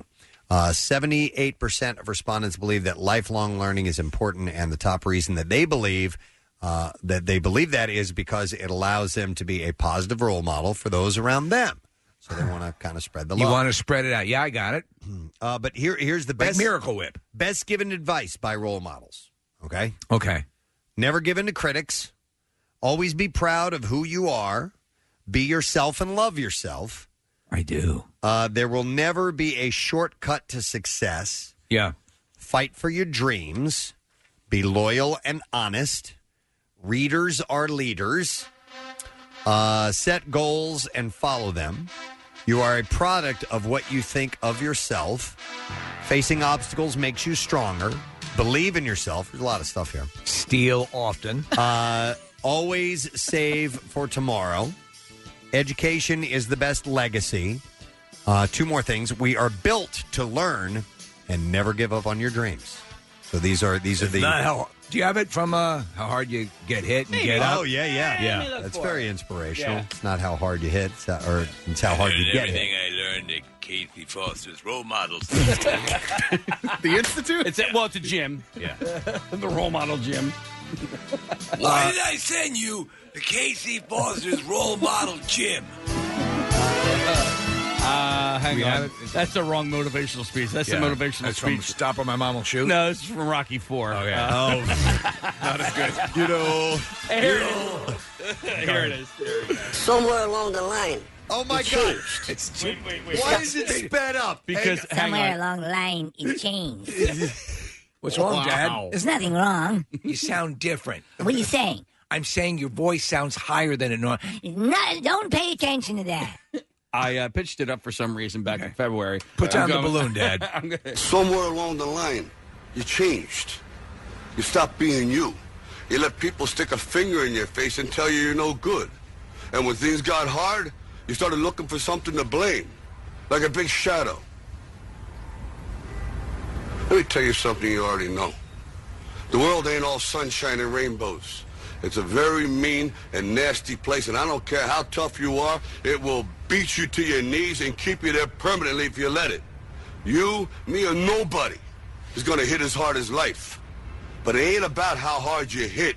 It's about how hard you can get hit and keep moving forward. How much you can take and keep moving forward. That's how winning is done. Now, if you know what you're worth, now go out and get what you're worth. But you got to be willing to take the hits and not pointing fingers saying you ain't where you want to be because of him or her or anybody. Cowards do that, and that ain't you.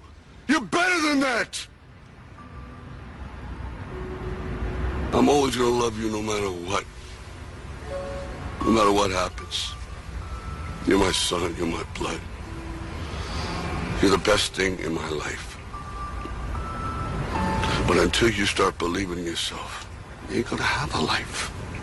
That's a great speech. Dad, you, you forgot to put your pants on. oh, jeez. Do you remember we, we spoke to Milo, the, Yeah, the yeah. actor who plays his son in that, and he said that, that speech came about. It was just him and Yeah. Stallone were talking about boxing, and he realized what he was saying had a metaphor for life. Uh, uh, Sl- Sly was just saying this stuff. He's like, "This is not really about how hard you hit; it's how hard you get hit and keep keep up and keep going." He's like, "Wait, this is good stuff. I got to write Yeah. this down." Yeah. And he turned it into a speech. You know? great. It's great. Um, it is great. One I thing love that uh, that I haven't brought up that I want to bring up is that my children are my role models because they are so pure of heart, and I have said things uh, to them when they go, "Dad, that's not nice," and I'm like, "You know, you're right. Damn it, kid, you're right. You're you're absolutely right." But I pay the bills. Yeah. Hang on. Intern Jeremy is on the line. Intern Jeremy. Hey, Jeremy. Hey, what's going on, guys? Hey, and you may know Jeremy from uh, the spelling bee that we've done with him. He works for Scripps uh, on many Yeah. occasions. Uh, but uh, S K R I P T S. he is the uh, he is my he's all of our go to uh, Mac. Oh my oh my gosh. I like frantically call him, text him, Yeah. email him at any moment. and he's so just thinking of you. He's so damn calm when you've got all these problems going. Yeah, all right, let me take a look at this. Uh, well, I mean, they're not my problem. all right, wait a minute. One one of us is a role model to you. Yeah, so um, you know, I have role models for different jobs, but one that's always um, I think about quite a bit actually, especially now, uh, is one of you guys uh, for when I work there. Do you want to take a guess at it, or should I just throw it out there? I think it's Marissa? Marissa. Yeah. hands down, Marissa.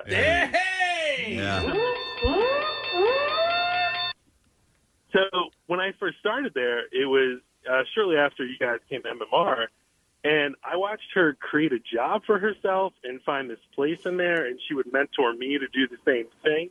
And one of the biggest things I learned from her was really just seeing a need and filling it, and then you're creating this opportunity for yourself. No, that's very sage. Yes, absolutely. Yeah, she's like crack. You didn't know you needed it until you tried it. wow. And then you're like, It's damn. about I'm- how I'm- hard you can get hit and get up. Damn, man. Marissa's what an the crack of our analogy. program. Yeah, we need it. Marissa, I mean, I need it. Marissa, the crack of the Preston and Steve show, and we don't mean ass. hey, Jeremy, real quick, how do you spell Marissa? Oh, that's a one S'er, man. M A R S I A. Yeah. S.I.A.. Mercia. Mercia. Listen to this. I love you, Marcia. He knew there was one S. Marcia. He just didn't know where. Ever since I met Marcia. Uh-huh. No, that's uh, that's. I'm sure she. I'm sure she's flattered to hear that. She is. She's nodding up and down, and uh, Okay. taking off her top. No, she's. Uh, that's cool, Jeremy. That's no, I awesome. think there's, That's there's a right. lot of people who have come through here and seen Marissa as a Yeah. role model for sure. Ridiculous. Yeah. Absolutely ridiculous. Crazy work ethic. Showing up hungover every day. Not everybody does that. No, thanks you. It's about powering through, no matter how drunk you are. Yes. Coming in, your head hurts. Been drinking like crazy. You had a concert all night long. Forget where you live, but you make it to work. never see your apartment. Never go out to the suburbs. Thank Oh you, my Jeremy. God. Good to talk to you, bud. We need to see when the next script spelling bee is because we have we gotta have Jeremy back in. Yeah. Uh, before that, and uh, and do another spelling bee. Uh, all right, let me go to let me go to one more call, and we'll wrap it up. And I'm sorry for those who've been on hold for a long time. We got a lot of people on hold, but let me go to Eric. Eric, you're on the air. Good morning. You guys rock. Your role model, sir.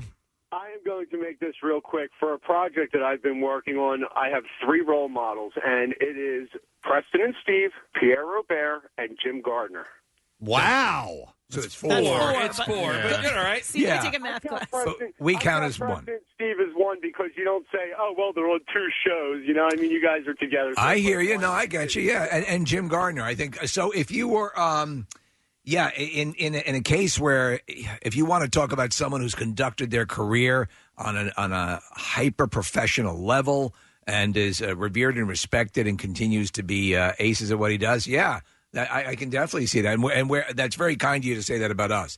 Uh, but uh, so so you know it- so again for, in your professional life is there is there anybody else you would say is sort of the comprehensive picture of what a role model is for you Uh, there would be three on that level my father, my gra- grandfather on my mother's side, and my recently deceased father in law. there Um, you go okay oh so the, Yeah, again those are good ones. those are good ones yeah, All right, thanks, Eric. We appreciate it, man.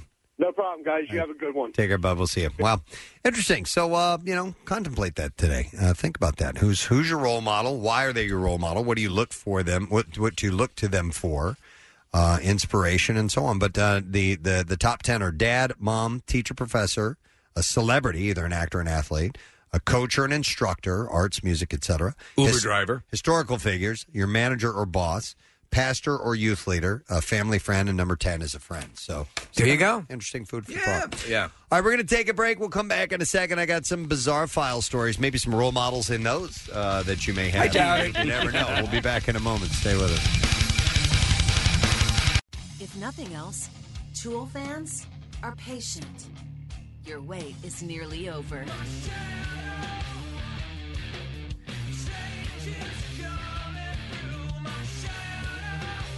93.3 WMMR is giving away free Tool concert tickets all this weekend.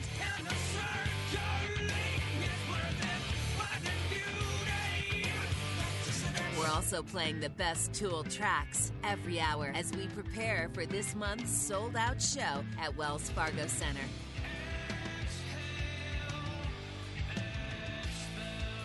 We want you to experience the power and mystery of Tool live in concert. So listen and win all weekend long on 93.3 WMMR, everything that rocks. Let's get to those stories. WMMR presents Preston and Steve's Bizarre, File. Brought to you this morning by Robbins Diamonds in tax free Delaware with thousands of rings and self serve cases and absolutely no sales tax in uh, versus the 8% tax in Philly. Robbins Delaware Diamonds. Well, a 46 year old man had a screwdriver pulled out of his rectum. Nearly killed him. And it was inside of him, and he left it there for a week, apparently. In a disturbing case report, doctors revealed the man suffered a perforated bowel as a, re- a result and was left critically ill. Did they get the broken toaster out of his ass? He had arrived at a hospital in Florida with life threatening septic shock because of bacteria which got into his bloodstream through the injury. Man. But only when a CAT scan was performed did doctors find the tool responsible, which measured uh, 8.2 inches long by 1.1 inches wide. Quick question: Phillips had a flathead. They didn't. I, they didn't indicate. After surgery, the unidentified man needed surgery to cut away rotting flesh from inside his area. Oh my God. It's bad enough you have to be in the dude's ass. It had been come, it had become infected.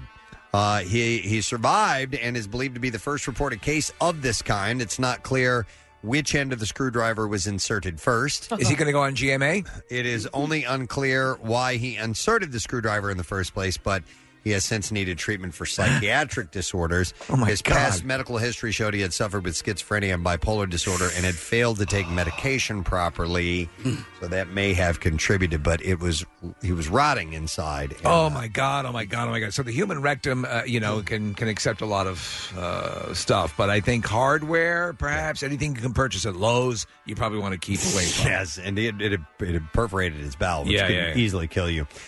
A Michigan man was blown through two walls of his house after a cooktop ignited from an apparent propane leak. Whoa. The incident occurred when Cody Smith, a conservation officer, was on patrol when he responded to a structure fire. The fire featured multiple explosions and ammunition popping and landing on the nearby roadway. Jesus Christ. Smith arrived on the scene, contacted the power company, and called emergency medical services for the injured person. According to the report, the man was attempting to start his cooktop when it ignited from an apparent propane leak in his residence. Uh, the impact of the blast blew the resident through two walls of the house. Can't, can't believe he lived. Luckily, the man sustained only minor injuries. Smith collected firearms that, served, that uh, survived the blast and put them in safe storage in the sheriff's department. Uh, took over until the owner could retrieve. I bet you they all had a good laugh after it. Yeah. Do you why guys know what this is from? It's from Stripes. Yes. Yeah. When Yeah, you get it's- blown off of the uh, whatever tower that is. Yep. That was so great. Yep. That's all he could say after the explosion. they asked him like seven times, and that's his response. I have no idea what clip that was from. Really? I have No clue. I, I'd say a good half of the clips we play. I don't know where they're from. Uh, but do you know that part of the movie? No. Oh, okay. They, they, the mortar, you, You, know, know. uh, Stripes kind of missed me. I, I've seen it, Yeah. uh, Okay. but it, Yeah. it, did not land in my Animal House, the, you know, lexicon of, Yep. of being Yeah. able to repeat all the lines. They're in basic training. They're going through the obstacles, and one some guy messes up with a mortar shell, and it heads in, and Sergeant Hulk uh, gets knocked off of this big tower, and all he can say is afterwards. all right, so a woman from New Zealand. This is horrifying. Was diagnosed with a rare disease that left her locked inside her own body for a month, and I'll explain that. An- uh, Anstey Campbell said that one day she went for a jog in January. She felt what felt like pins and needles in her foot. Her doctor told her that her symptoms, which were getting worse, could be stress related. She was later rushed to the emergency room at the hospital. She was di- diagnosed with uh, Guillain-Barré syndrome, which we've heard of. Yes, yes. A rare autoimmune disorder in which a person's own immune system damages the nerves, causing muscle weakness and sometimes paralysis. Campbell became completely paralyzed and was placed in an induced coma for a week. She was later moved to the ICU. She was on a ventilator for 86 days, 31 of which she was conscious but unable to respond to anyone. And she said, I remember the doctors tried all these tests to get some sort of response, and it was really terrifying So when I she- realized I was stuck inside my body. She's in there fully lucid. Yes. But there's no way she can communicate to the outside world that she's getting their messages. And she said, I was trying to do what they were telling me to do, but nothing was happening. I remember the doctor pushing hard on my brow bone to try and make my eyes open, and it was Oh, my so God. painful. And all I was saying inside was, Stop. Could you stop it? Uh, Campbell is now slowly recovering. She started communicating through a twitch in her jaw. And she also began to learn how to breathe on her own again and is now in physical therapy. She said some doctors have been positive and said that I will regain regain most, if not all, of my function, whereas others have said I'll be in a wheelchair, wheelchair for a long time. That stuff freaks me out. But the common theme is that um, her recovery will take a long time. That's pretty wild, man. Uh, now, this is pretty cool. A Missouri bartender won $50,000 after receiving a winning Powerball ticket as a tip. 33 year old Really? Taylor Russi revealed that a regular customer at her job at uh, Bleachers Bar in O'Fallon buys lottery tickets for other regulars and leaves them along with a cash tip for the workers. And they're never going to win.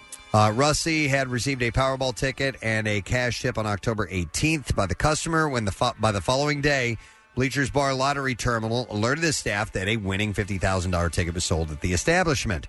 She said it was like, guys, who won all this money and didn't tell anybody. And then she remembered the tip that she received, scanned it, and the bars at the bar's lottery terminal, and that's when she realized she won 50 grand. Uh, she said, I kind of stood there for a second, looked at the cook, and then looked at the ticket uh, before I started laughing. And then I started crying. She said that she has no plans on spending the money on anything extravagant, but she will use it to get some dental work done. Uh, she said, I'm not that kind of person. I tell you what I can do with this. Get some dental work done. He, he totally cost me a guy that he found out it's a winning ticket. Oh, Ah, he's a sweetheart. He comes in here all the time. Oh, my God. But he's going to get some new choppers. She needs to meet Gary. Yes. Gary Lauer. Uh, and this oh, is. my God. I've been waiting for you. She said, This is not going to sustain me for the rest of my life. I still have to work. So it's just kind of a nice little bonus that she's getting. Uh, and I tell you what, we'll wrap it up right there. We'll, we'll end uh, things right there. That is what I have in the bizarre file for you. Uh, we're going to take a break. Don't forget, we have a guest coming up a little bit later on. Dave Landau is going to be performing at Helium Comedy Club tonight, Friday, and Saturday. So he is stopping by. We'll be back in just a moment. Stay with us, my friend. Stream WMMR anywhere you have an internet connection. Check out the mobile app or go to WMMR.com. You'll figure it out from there. Back with more of the Preston and Steve Show podcast. All right, so for the next couple nights, our next guest is going to be in town performing at Helium Comedy Club. He's got a show tonight at 8 and then Friday and Saturday, the other 7.30 and 10 p.m. shows. And first visit to our studio, it's Dave Landau who's here. Thank you. How are you, Dave? very much. Good. How about you? Nice to see you. We're doing well, man. Have you you played Philly before? Or, or uh... I've played like a couple bars here. Okay, yeah, yeah, um, but yeah, I've never done Helium, which I'm looking forward to. We've had a, a couple of uh, newbies in recently to the area. There used to be a really crappy comedy scene in Philadelphia. and Oh, now, really? Now it's uh, the, the rising tide has lifted all boats, and there's actually a pretty pretty good scene. So you you were uh, you're from Detroit? I grew up in Detroit. Yeah, I, I live in Harlem now, which is a very lateral move. it's, it's it's really it's really not uh, yeah it's it's not an ascension, but uh, actually Harlem in and of itself has begotten is is it, is it become sort of um Is it like little- Brooklyn? little, gentrified a Uh, little I trendy. think- I think they tried. They and tried it and then- failed. Yeah, and then heroin was like, "Nah, we'll we'll keep it. We'll stay. Yeah, yeah. Heroin wouldn't let it go. Have you ever played the Apollo? Uh, n- uh no, I Yeah. haven't. I walk by it. Yeah, that's just that's just as good. A lot of my friends have played it. I, I and I went to see. I've seen shows there, which is really cool. So I, I wasn't I wasn't that fr- you know uh, I mean I, I knew of you and, and we have you know mutual uh, uh, friends in, in in in the business and uh, uh, but um, you're you you have a really great style about you and I was doing some some research about you and, and you know watching some of the stuff and you you have sort of a sort of a bait and switch uh, on stage your stuff is dark and Yes. and, and and funny. But you know, presented in an easy, um, easy to consume presentation. You know, and, Yes. and and finding your voice. I was reading about you learning to find your voice Uh, you started what? You were young when you started, right? In I stand-up? was right out of my fifth year of high school. Okay. Uh, Your and fifth then, year of high school. yes. Uh, and Early college. yes, early college. Uh, I started Second City, and then I started going into stand up comedy after that. So Yeah, yeah, yeah. I started. Uh, yeah, I did. I started pretty young. Yeah, yeah. All right, so going to Second City was that the intention to become a a uh, an improv, uh, you know, it's a sketch type of comedian, or- Absolutely. Like Okay. we were just talking about like Chevy Chase and uh, you know everybody that had come out of there. Uh, you know Dan Aykroyd, Bill Murray, M- uh, Martin Short. All those were my heroes. So I kind of got into it because that's what I wanted to do was sketch comedy. And then I just started doing stand up, and I just sort of fell in love with it more, and ended up staying on that that path. It's funny. It seems to be there. There's like two schools. There's the, Yeah, there's yeah, the yeah. sketch. There's the stand up, and and and both sides seem to try the other. You know. Yes. And and um, some can't make it port. And No. yeah, and some can't Yeah, do it, but yeah. but others uh, find that they ooh, I like that better. I went in for this, but I like that better. And they kinda Exactly. gravitate towards that. Yeah, I, I like to. I like them both. I think they're both important. I mean, even this, you guys are improvising the whole day, Yeah, you're right, doing yeah. Stuff. You know, I think it's important to to be able to do that as a comedian. I think that they're both very important, and they're both fun to do if you can do them both. So, e- reading about you and your history, you have you have a um, you know, it's the classic sort of uh, sat, uh, sat or lot. A, lot of trouble in your life growing up. Yes. Yeah. So arrested, ha- what, 13 times? Thirteen times. Thirteen times. Yeah, uh, twelve as a minor, once as an adult. So So- and I've been sober about ten years in recovery for for for uh, alcohol and drug addiction. Okay, so yeah, so we all know my brother's you know uh, 15 years sober and stuff like that. Very but, cool. th- But it's the classic, and and it's kind it's kind of a weird thing. But a, a lot of times, some of the the funniest, sharpest people are generated from a um, uh, you know a, a life that is less than um, uh, wonderful. You know, at- in the Absolutely. earlier stages. So given your drug, I mean, you, you it's like the chaos theory. You don't want to screw with something because it could screw up uh, you know something else but Yes. it, it clearly informed your take on life H- when did it when did it start to um, work its way into your comedy and you just said F it I'm just going to go there I, it was definitely after I got sober and I started telling stories on stage where I was finally not afraid to talk about getting arrested and being locked in a mental hospital with a kid who thought he was a werewolf. Really? Yeah. it So was that's fun. see, to me that's but uh, the, uh, the you remember the first time on stage when you thought all right I'm going to F it I'm just going to do it I say like five years in because at first I was really clean. I was trying to get work, so I was Yeah. like, I really just need to, you know, just sort of be okay, and I don't want to offend anybody. And then after five years, I just want to start telling my story. yeah So it went from just trying to make jokes to start talking about everything that I had been through, and people relate to that more. They, they do, especially because you you you you, you are accessible. So I, uh, an attribute I find immediately that I connect with in any comedian is self-deprecation. Yes. you know, so they, it, it allows the I think the audience to, to come in, uh, and so it was responded to. You people, you you notice people were were digging that. Absolutely. Yeah. So werewolf boy. Yes. this is great. Yeah, do tell. yeah, we need to hear about Do where- tell. Oh, And- and- you and just- teased. Yeah. So Uh, it's a long story if you want to Oh, hear. we wanna it hear doesn't it. have to be the Yeah. full thing, but yeah, but what- It's a whatever good you one. want to tell. Take Oh. us to the initial bite and the gypsy woman who warned you about. it. I like how you took your jacket off in preparation. You I did. I was just I, I get nervous. He might be behind me. Boys, this, yeah. I might start sweating during this one, boys. if I see a big dog, I get all upset. Why wouldn't you? no, uh, I, so, so you were in. What, by the way, for some of the, you, you were you ended up you were in this hospital. I was and- in a mental hospital. uh, right? And and so how uh, you're in there? And did you meet Werewolf Boy out of the gate? Well, I walked in. Well, I didn't walk in. I was escorted in with uh, handcuffed by three cops. Wow. Okay. Uh, I had been found after bonging a fifth. Uh, I had fell through a glass table. Oh my god! And I woke up the next day to the police who knew me. It was my sixth arrest, and they were like, "Hey, Dave," and I was like, "Hey, gentlemen." And uh, I so you uh, were like Norm at Cheers, Kind of. yeah, Yeah, except Yeah. without. Yeah, he never really fell through the bar. Yeah, not as happy. Yeah, he never. He, ne- he never told his girlfriend she had orangutan breasts and a cigarette backwards and fell through a table. No, I, I don't remember that episode. Yeah, but very similar. Very simple. More, more Frasier behind the wheel. I got it. It is. Um, no, I walk into this mental hospital and uh, they took my shoelaces and everything. They were they were worried I was having DTS very badly Okay. too, and they thought it might have been uh, even schizophrenia. which it wasn't. It was just I was having delusions because I would have withdrawal so badly. Yeah, yeah. So we walk into this back room, and there's two beds, and the counselor's like, Dave, this is Reese. Reese, Dave, you know each other. You're going to be roommates. And he goes, What are you in for? And I go, I uh, beer bonged a fifth, fell through a table. I go, What about you? He goes, I'm a werewolf. and I was like, So I look at the counselor. I'm like, I look at the counselor. I'm like, is, is this dude for real? And he goes, Yeah, it's fine. Don't worry about it. And I go, You don't look like a werewolf, Reese. He goes, Yeah, I'm not a werewolf right now. Uh, there's a full moon. I transform into a werewolf.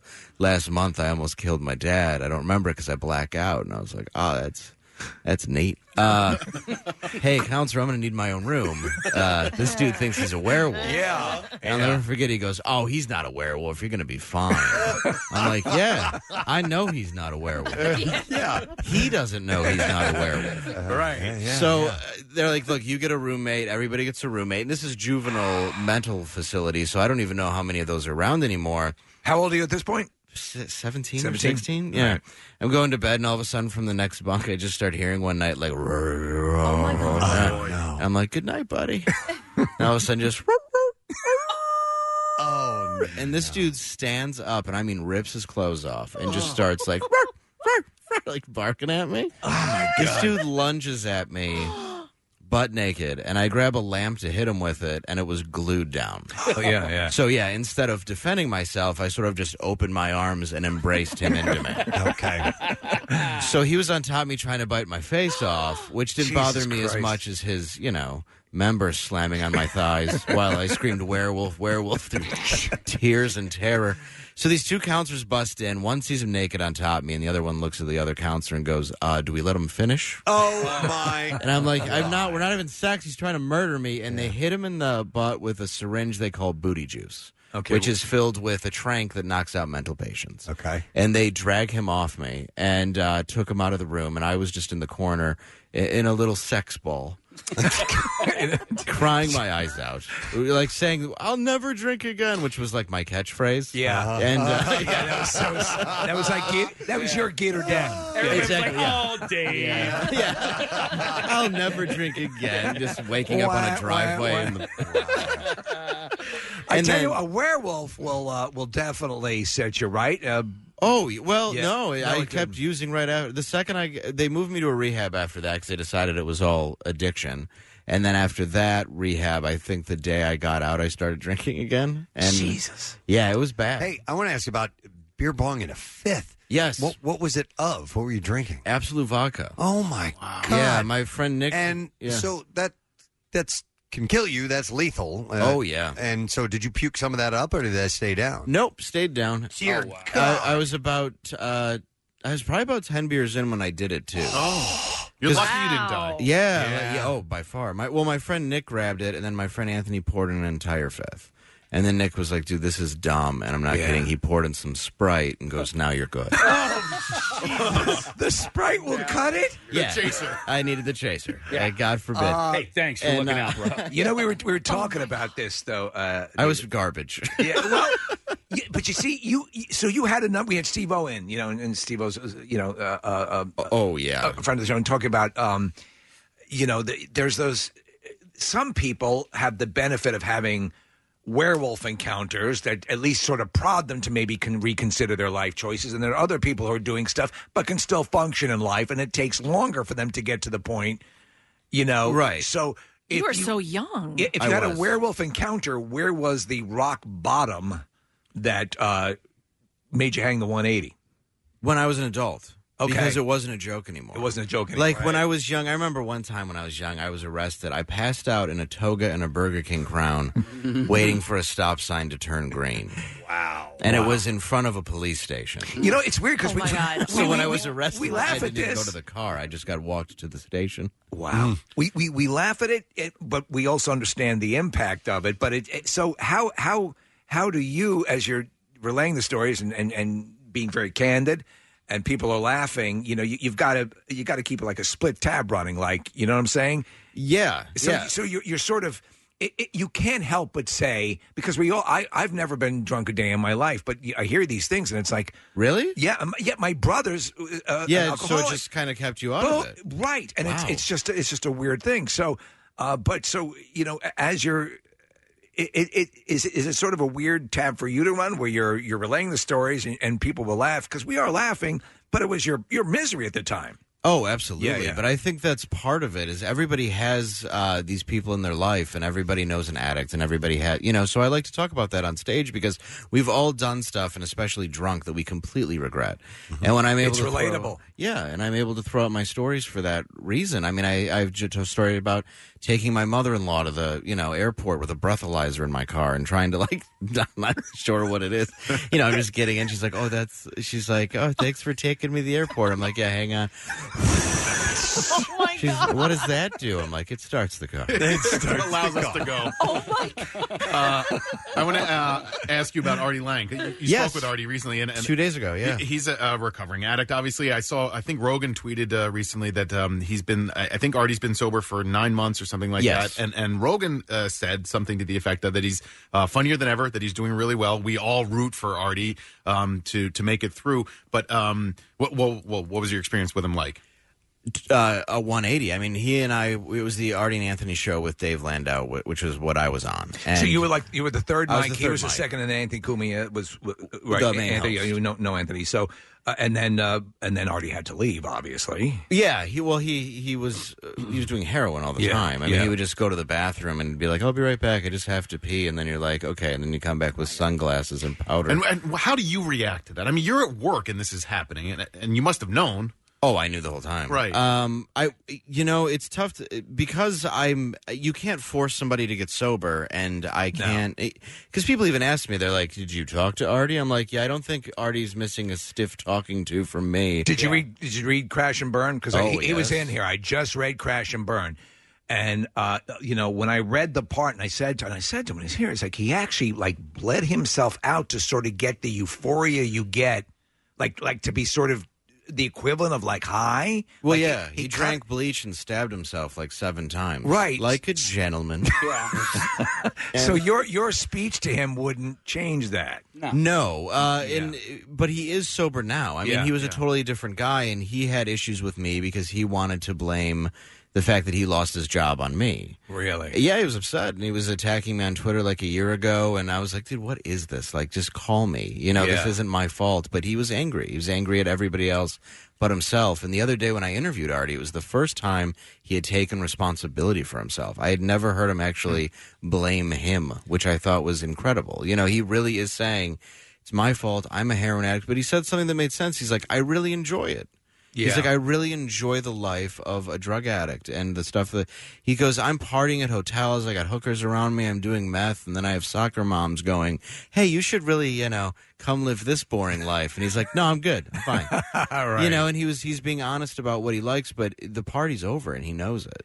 Yeah. You know, and I mean, his nose, he looks like, you know, like when the cartilage is all gone. Yeah, it looks like it's like when a flat tire. It's- yeah. yeah, it's like when Marty Moose got punched by Griswold.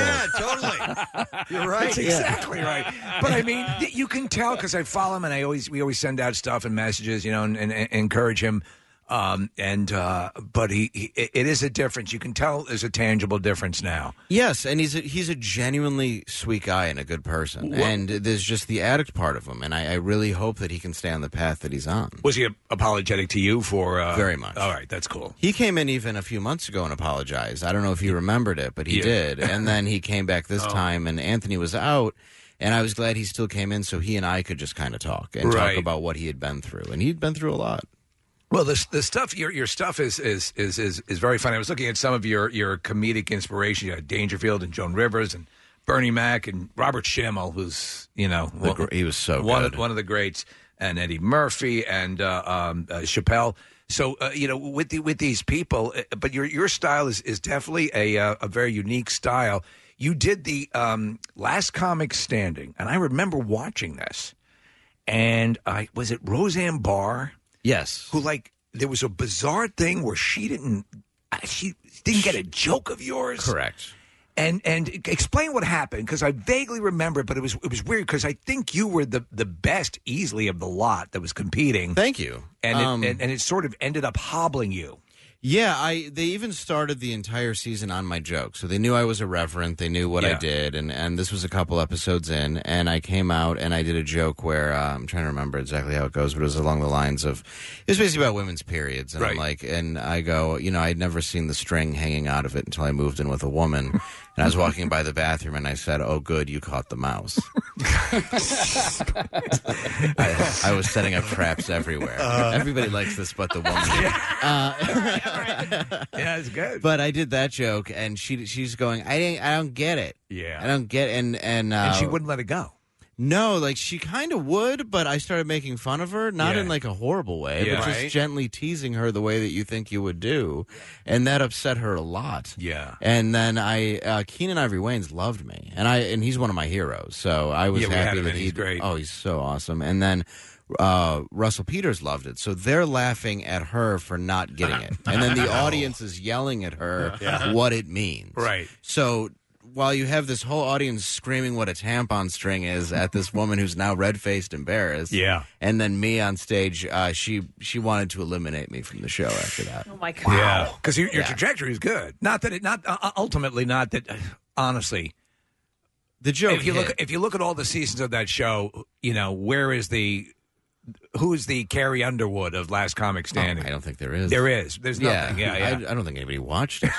I mean, your- so- of your season? Oh, I think people watched our season. Your season Yeah. was good, I, bec- and the, I, you were you were the standout. Thank know? you. Yeah, I appreciate Who it. won Yeah. your season? Uh, Rodman. Yeah, Oh, of course. Yeah, yeah, because that's what they do. they go, this guy has to win. It's PC culture.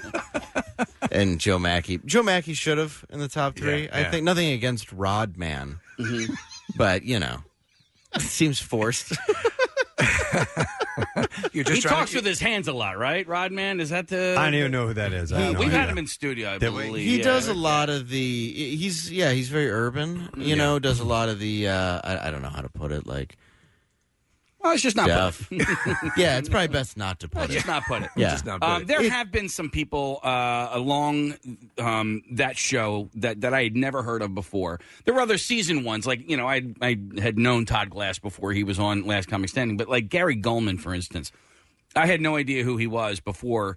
Uh, he was on Last Comic Standing, and he's like one of my favorites. So, oh, he's great. Yeah, yeah. And do you do you even need though w- with the structure like now with with the other avenues of like other ways to get noticed like with last comment? Well, I don't know. I mean, you, you're a you're a touring comedian, and, Yes. and you know, just having you know the idea of being on a primetime national television show. show, yeah. it helps, you know. Like Rodman, I guess what I was trying to say was, uh, as far as like the comedians that went on there, there were a lot of black comedians with a much harder, better voice. Yeah. and they kind of take what's a little bit softer because they think it's better for the mainstream. Yeah. So there were a lot of people on there that I think got pulled out pretty quickly just for safety. Okay. And especially at that time. So I but I think it's beneficial. I would rather be thrown off by Roseanne because people remember that Hmm. Yeah, I did. than become second and nobody cares. But then again, if you're if you're playing to win, if that's what you want to do, then essentially you're playing to the room. So maybe he was doing the right thing. you know Exactly. what I and mean? he, So- I mean, and he won, you know, 100 Yeah. grand for it. Yeah, so, I mean, so- he did it right, you know? Yeah. Uh, it just, you can't trade in who you are. And I, and I couldn't do that. I couldn't become that network friendly at the time. By the way, if you're tuning in, it's Dave Landau. If you're just getting here, he's going to be at Helium Comedy Club uh, tonight, uh, tomorrow, and Saturday. Speaking of that, of playing to the room, uh, you've you've obviously you, that's probably something you don't have to worry about anymore. As you know, showing up to a gig and okay, what type of people am I going to be talking to tonight? And I should tailor the, you know what I mean? I should curb down maybe the the edgier stuff or anything along those lines. But along your career, I'm sure you had to do that Oh, 100%. all the time. I would imagine. Especially for colleges. Right. Yeah. when you're doing like lunchroom shows to kids who hate you. I, yeah, I've done that. I used, to, do- I used to do the college. I, I swear to God, Dave, I, I actually went into a room. They had no sound system, and they handed me, and I kid you not, a Rudy Valley style megaphone. Nice with the head on. Oh, And Dave, one time, Steve and I were, we went. They sent us as a Ah. morning show to go to this juvenile facility. Was I there? I would have recognized you, but uh, but they, it was like a career day type of thing, and we were going to go talk to the kids. My God, number one, I've never seen a m- group of more disinterested people in my life. I mean, these are teenagers who have did something to end up in here, and they just looked miserable. Oh, I mean, yeah. why not? They're in jail. They're in teenage jail. Yeah. But I mean, like, I was I was paranoid. It made Dangerous Minds look like Glee. Yeah. You know, so, Really? yeah, it was. It was, and, and so they had they could give a rat's ass about our career day speech. Uh, Of course. yeah, but yeah, the only tears in there are tattooed on their face. Not a lot of regret. So what in your in your lockup time did they ever have people try to come and, and speak to you or They brought us to the jail and did like a scared They straight. did do that. Yeah. So, so what was that like? Um, uh, Because you remember years ago when the first Scared Straight came on television. Oh yeah, give me your shoes. Yeah, yeah. And They, they, they, they, they actually Yeah. aired the curses. It was all remember they they, they, Yes. they on regular TV they aired That's the how curses. shocking it was. It was so shocking. It was Yeah. at Rahway, I think. Oh yeah. Yeah. it was somewhere nice. so they they did the scared straight to you. They brought us through. Yeah, they brought us through Wayne County Jail in Detroit, which is gorgeous, lovely facility. and uh, we, were, I remember the one guy was just going like, "I like your earring." I'm like, "Thank you."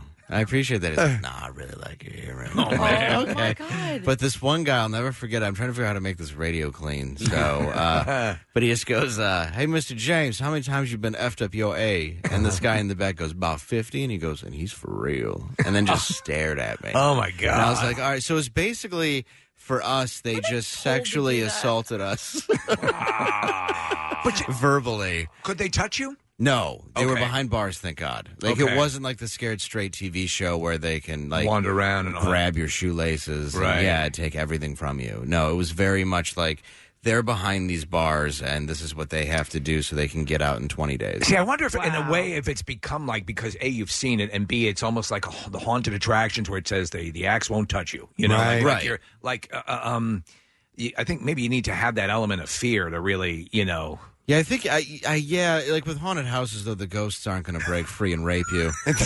you know that you know that's a good that's a good point. yeah, that's a good. point. Sorry, is that too blunt? on radio? Okay. the ones where that might happen. Yeah. I mean, maybe. The I don't lesser- know. It would be the a heck of a lesser haunted ones. house. My mom was a psychiatric nurse, and she worked at the facilities that you probably visited and Yes. stayed at at some point. So my entire life was that. I mean, she was like constantly working, you know, with me and my brothers to be like, uh, uh this isn't what's going to happen to you. Did she talk to you about what would happen there? Oh yeah, she oh, told she's us got wolf stories. She then I know has it. so many. And, and when you said I like your earring, nothing. She had one guy who used to say to her, "I, I like you."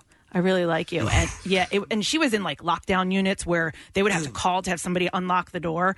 So it was, Ooh. yeah, it was scary. Like at real points. criminal units. Yeah. Then. Uh-huh. Yes. Oh, lovely. That's great. Fortunately, we've let most of the uh, those healthcare facilities go, so they're all on the street now. So good luck, everybody. right? Do you have kids? I do. How old are they? Uh, four. Four years old? Just one four, yeah. All right, one four years old. So uh, your, your life is pretty transparent. You live on stage. Yes. Eventually, they're gonna they're gonna find out all about dad and what all has happened. Are you uh, you cool with all that? Yeah. Uh, somebody asked me the other day, like, what if you catch him smoking pot? And I was like, well, he's four, so I'd be impressed. But I mean, eventually, as they as he becomes a teenager and you know YouTube, I'm sure there's plenty of things out there to see what dad's doing. You know? Oh, yeah. and talking about your life. I'll be a terrible example. Um, no, he. I will be honest with him because you know my parents weren't honest with me about any. I mean, I'm- my, dad wasn't, but my mom Was there a history there? Yeah, there was There a lot was. of addiction. Like my uh, uncle died of heroin, and then my mom was like, "His heart was so big, God just wanted him in heaven." And I was like, Oh, "Okay, you know." So, so he, he had an enlarged heart from the heroin. Yes, exactly. Yeah, he just was so giving that he died when he was 35. So it was just sort of that. So I was never aware that there were these issues in my family. Like I Right. didn't know my own grandma was an alcoholic. I knew she took Vicodin because I stole it out of her purse. But you that's that but that's you can bring that to your own. you you, that in you there. can you can give the stories of the werewolf and all that stuff that a- a- Yeah. as a cautionary tale. It- it- you know, both my, my my parents were not addicts, but they they they drank and smoked and all that stuff, and and I didn't. I just I just chose not to. But it, it, it sometimes it's just the luck of the draw. You know, I mean, I know these things do can go through generations, but I, you know, you you have such a unique perspective on it. I think you can impart some real some real truth. That's my hope, Yeah. you know, and, and I do. And I'm writing a book right now, and I'm pulling stuff out from my past that's very, very heavy and very real. And, Yeah. and you know, there was, I, no, I, I had a different thing. My dad had Agent Orange in Vietnam, Really? Mm. So he died of brain cancer when I was a teenager, which the government was like, ah, that's not our fault. And the insurance company called it a pre existing condition. Agent Orange is a pre-existing condition. Isn't that nice? Yeah. And uh, we fought the VA. They've admitted it that it's their fault, but they still haven't done anything because they're uh, rotten bastards. But and did that set you in a spiral? it did Yeah. because I, I, I kind of lost my dad when I was young, and there weren't people around. I was being raised by my aunt, so I had different things happen to me that I hope doesn't happen to him. Yeah. which caused me to spiral out of control.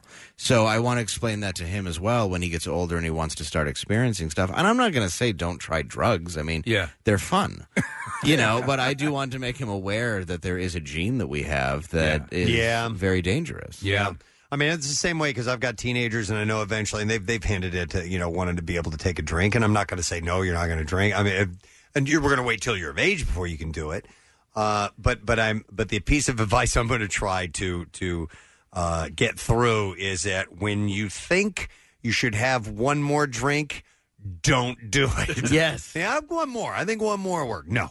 If I can impart that little bit of wisdom in there, I think that that might help a little bit. Or drink our sponsors' products. Yes, that's a good Yes. one, too. If you're going to do it, do it right. Yeah. w- that's where I, I'm glad that there's the uh, Uber and Lyft and all that though, because Yeah. I didn't have that. It was you know, if I wanted to go to the bar, I drove to the bar. That, that's that's that's a that's a good point. Uh, you know, it, we we used to hear stories maybe years ago. Kiefer Sutherland kept getting into trouble. Like, here's a dude with all the money and hire an effing chauffeur. But now anybody's essentially got it right. You know, the the Lyft and the Uber stuff is right there. Uh, and, and that was my I wonder- issue. I'm sorry, I wonder if statistically that is part of the reason. Maybe uh, there's there's been a drop in in uh, fatalities due to Oh, drunk driving. It's got to be Yeah. 100. percent Yeah, yeah. Unless, of course, the, the Uber driver kills you, which is Yes. not uncommon. That's a- Possibility. you were about to Yeah. say, I'm sorry. That's no, okay. no. Yeah. Isn't that amazing though? Like people are dying and they're like, "Hey guys, ten percent off." Huh? Sorry about that. Meanwhile, you're wondering why you're riding in a car filled with plastic. Uh, Unfortunately, we got to wrap, man. But uh, Dave's going to be at uh, Helium tonight. There's one show, eight o'clock, and then Friday and Saturday there are two shows, seven thirty and ten p.m. So you want to get those tickets at heliumcomedy.com. We hope we'll see you again sometime soon. I man. appreciate you guys having me on. Thank you very much. You got it, Dave Landau. Yeah. Take a break, and we'll be back in a moment. Stay with us. What's new? Glad you asked. Disturbed. Revivalists.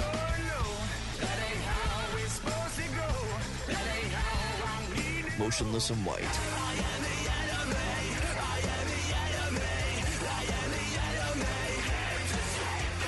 New music. More of everything that rocks. On 93.3 WMMR. Uh, interesting little story uh, that uh, Steve had brought me up to speed on, um, and it's it concerns uh, actor and rapper Ti. Oh, yeah. So Ti, I know from the Ant Man movies. Uh, he's one of uh, Scott Lang's buddies. Yes, uh, I really don't. I don't know his music personally, but uh, I thought you'd be all over that. you know, it is it's my jam, It's a but jam. uh, for some reason I missed. no, but um, so he was on a podcast and he was talking about uh, sex education for his kids, and he talks about th- this is pretty wild. He says not only have we had the conversation, we have yearly trips to the gynecologist to check her hymen. He says, Yes, I go with her. I will say, as of her 18th birthday, her hymen is still intact. Oh, dear God. He acknowledged a woman's hymen can be broken because it's considered a sign that uh, that they've had sex. Uh, that a, he acknowledged that a woman's hymen can be broken outside of sexual activity, but countered by saying, "So then they come and they say, well, I just want you to know that there are other ways besides sex that the hymen can be broken, like bike riding, athletics, horseback riding, and just other forms of athletic physical activity." So I say, and I'm quoting. Look, Doc, she don't ride no horses. She don't ride no bike. She don't play no sports. Just check the hymen, please, and give me back my results expeditiously. How awkward for every person in that room Mm-hmm. involved in this. All that bad grammar. yes. That I mean, too. it's awkward for everybody listening right now. Yeah, yeah. Well, here's here's the deal. You know, so obviously there was a uh, sort of a seismic wave that emanated from this uh, this story, uh, and all different takes on it. But um, yeah, imagine you're the the gynecologist. And by the way, um, I think what's probably happening is the gynecologist college, it's just banging his daughter. Oh, So my that's God. probably in but- 2018. By the way, virginity tests like these were condemned by the United Nations agencies, the World Health Organization, uh, UN Human Rights, and UN Women. A statement read: "This medically unnecessary and oftentimes painful, humiliating, and traumatic practice must end." WHO states that there is no evidence that either method can prove whether a woman or girl has had intercourse or not. Well, also this. D- You know, you you you uh, you guys have kids, and obviously, as they, they get more mature, you explain sex and, and so on and so forth, and and then you know, um, uh, well, how, let me ask, what's your take on this? How about a little bit of trust? That's what As I'm well. thinking. And privacy. and And privacy. privacy, privacy, I mean, listen, And maybe wha- when- and could mom, if you're if you're could you know, Yeah, this- where's her why mom? is dad going? A, B, this, and the way he lays it out there, it's like I want to, I want my results. Well, it also, I think, it breeds um, secrecy in their relationship, and you know what what I strive for and hope for with my relationship with my children is an open and honest conversation Yeah, right. all the time, Right. No matter how painful it is to maybe hear something, uh, because there are there are two people that each of my children can count on no matter what, and that is me and my wife. You gotta have that. You got- my my dad stopped checking my taint when I was eleven. right. Hey, no, my wife is really good at that, Casey. She is great at that. She is. She is so much better at that than I am, as far as coming in to the kids and making sure that they know regularly there is absolutely anything, no matter what, without question, that you can't. That there's nothing you can't tell us. There's everything you can tell us. So Uh-huh. please be honest with us. Yeah. And uh, yeah, it's uh, and and it can be awkward and weird and uncomfortable, but you, I think you owe that to your kids. Well, to go to like Footloose, how do you expect someone to be trustworthy if you don't show you have a level of trust for them? You know. Mm-hmm. I was driving my son home uh, from soccer practice last night, actually to din- uh, from soccer practice to dinner. And uh, I'm not going to go into the details of what he said after this statement, but he said, "Can I admit something to you?" And just the fact that, uh, and uh, I've, he's a 13 year old boy, and the fact that he came to me to admit something and that he wanted to, um, that he trusted me enough to talk to me about it Yeah. was really uh, I, I felt really proud, and I felt I was proud of him for for being brave enough to That's talk to very me about cool. it. And um, and we had an open and honest conversation about something that he had done that had gotten a little bit of trouble. I've entered into a business relationship with Hyman Roth. yeah, uh, Hyman. But uh, yeah, getting back to the Hyman. Yeah. But but I don't think that uh, if I were a judgy, preachy, uh, over controlling helicopter parent, he would have uh, come to me for for help and, and wanted to admit to something. to That's me one about thing. it. My, my like again, you know, the, uh, growing up, it's just okay. Just just come and talk to us first. Yeah. Ju- Right. And, and and and it'll be that case. I mean, listen, you you, it's your prerogative to raise your kids the way you want, but the way that he posted, the way he phrases this, yeah, it's like, um, uh, what is what? It's, like it's, well, it it's- sounds like he's a fear of God dad as well, and by that I don't mean that spiritually. I mean fear me, Yeah. uh, Yes. type of things. How if you do this, you are, you know, Yeah. that's what it sounds like to so me. it's to me it sounds borderline abusive right because it doesn't have to just be physical abuse it can be mental and uh, mental torture as well kathy and i were talking a couple of weeks ago about people that we knew that were in relationships uh, with um, young adult women that had to answer to their father as if they were five year old girls Oh, right. girls that were like 21 22 years old who had asked their father if they could go to the movies What? uh, yeah yeah i mean it was um, it's ridiculous and it's it's terrible I under, I understand wanting like and like he said like for It's example overprotective. uh, Like the, I understand that you want to make sure that your your kid doesn't want to ma- make mistakes, but also I think this is that look, I, I I'm I, am not going to presuppose to tell people how to how to raise their kids or this, but from this Ti story, it it seems. I would feel very insulted and very demeaned if I It's bizarre. if I had to be brought in there like livestock Oh, yeah. to be checked. You yes, know, absolutely. You know? and uh, you know, and and being scared To be too. scared uh, as what, what if uh, there's some kind of false positive? Yeah, and then I have to tell. I, then I have to defend myself. That's no way to raise a child. I don't think Yeah. anyway. But Yeah. Also, kids are eventually going to have sex. You know, Yes! so like there, there's that side of it too. Is like, uh, what if what if she had been sexually active? Well, she Mm-hmm. might be, and she might be a master of S and D's. You know what I mean? Because uh, because she can't do the other stuff. Do you know what I mean? S&Ds? Yeah. You know what I'm oh, saying? Oh, Essing D's. Yeah. Okay. That'll be her, uh, her rapper Peens name. and Heinies. Yeah, that's- that's- it's all Peens and Heinies. Yeah, now. well, you know that's Ti's competition in the world of rap is S and D's. Master S and D. Yeah, but my name's Master S and D. S&Ds. You all know Doodle Team. What? What? All right, you guys are the S side, and you guys are the D side. All right. And this is very contemporary rap. It is. It's not. I don't, well, it's not like Ti's had a hit in Mm, a decade or two. Did he have any hits? I don't remember. Yeah, S&Ds.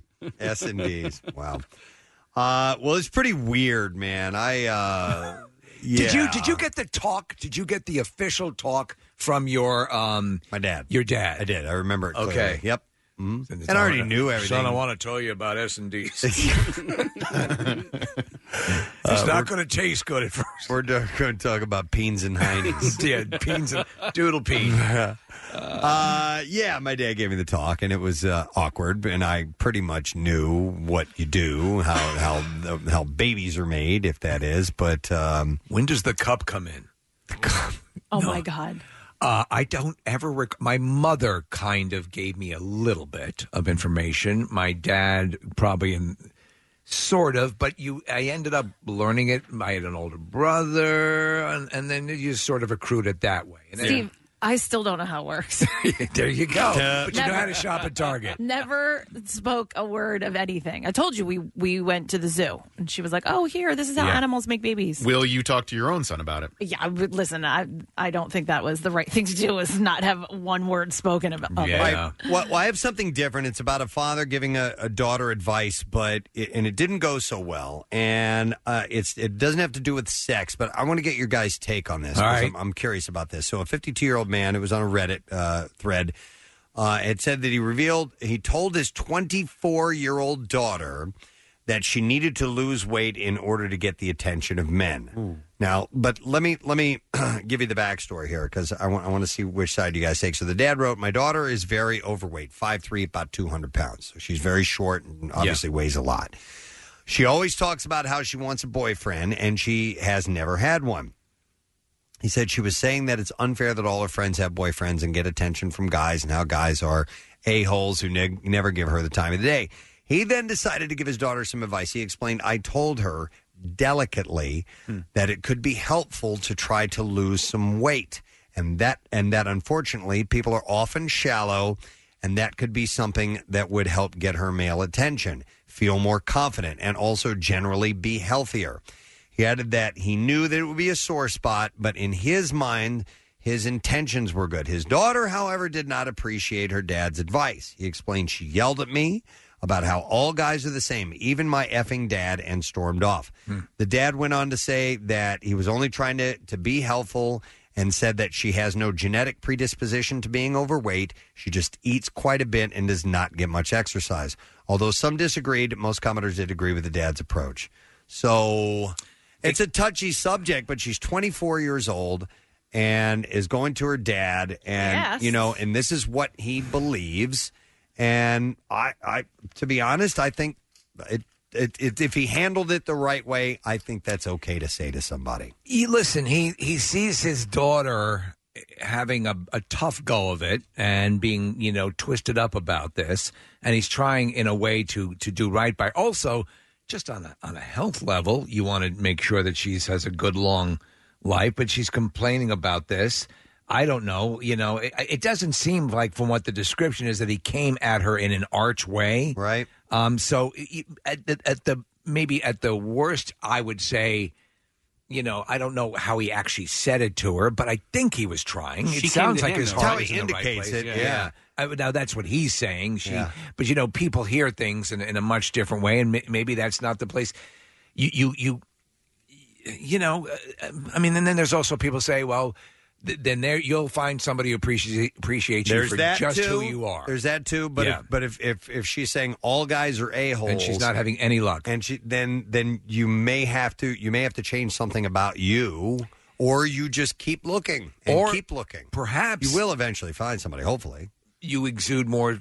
Maybe he's saying you would exude more self confidence or what? Who, there's who that knows? part of it, I too. don't know. I don't there, know. there have been people, you know.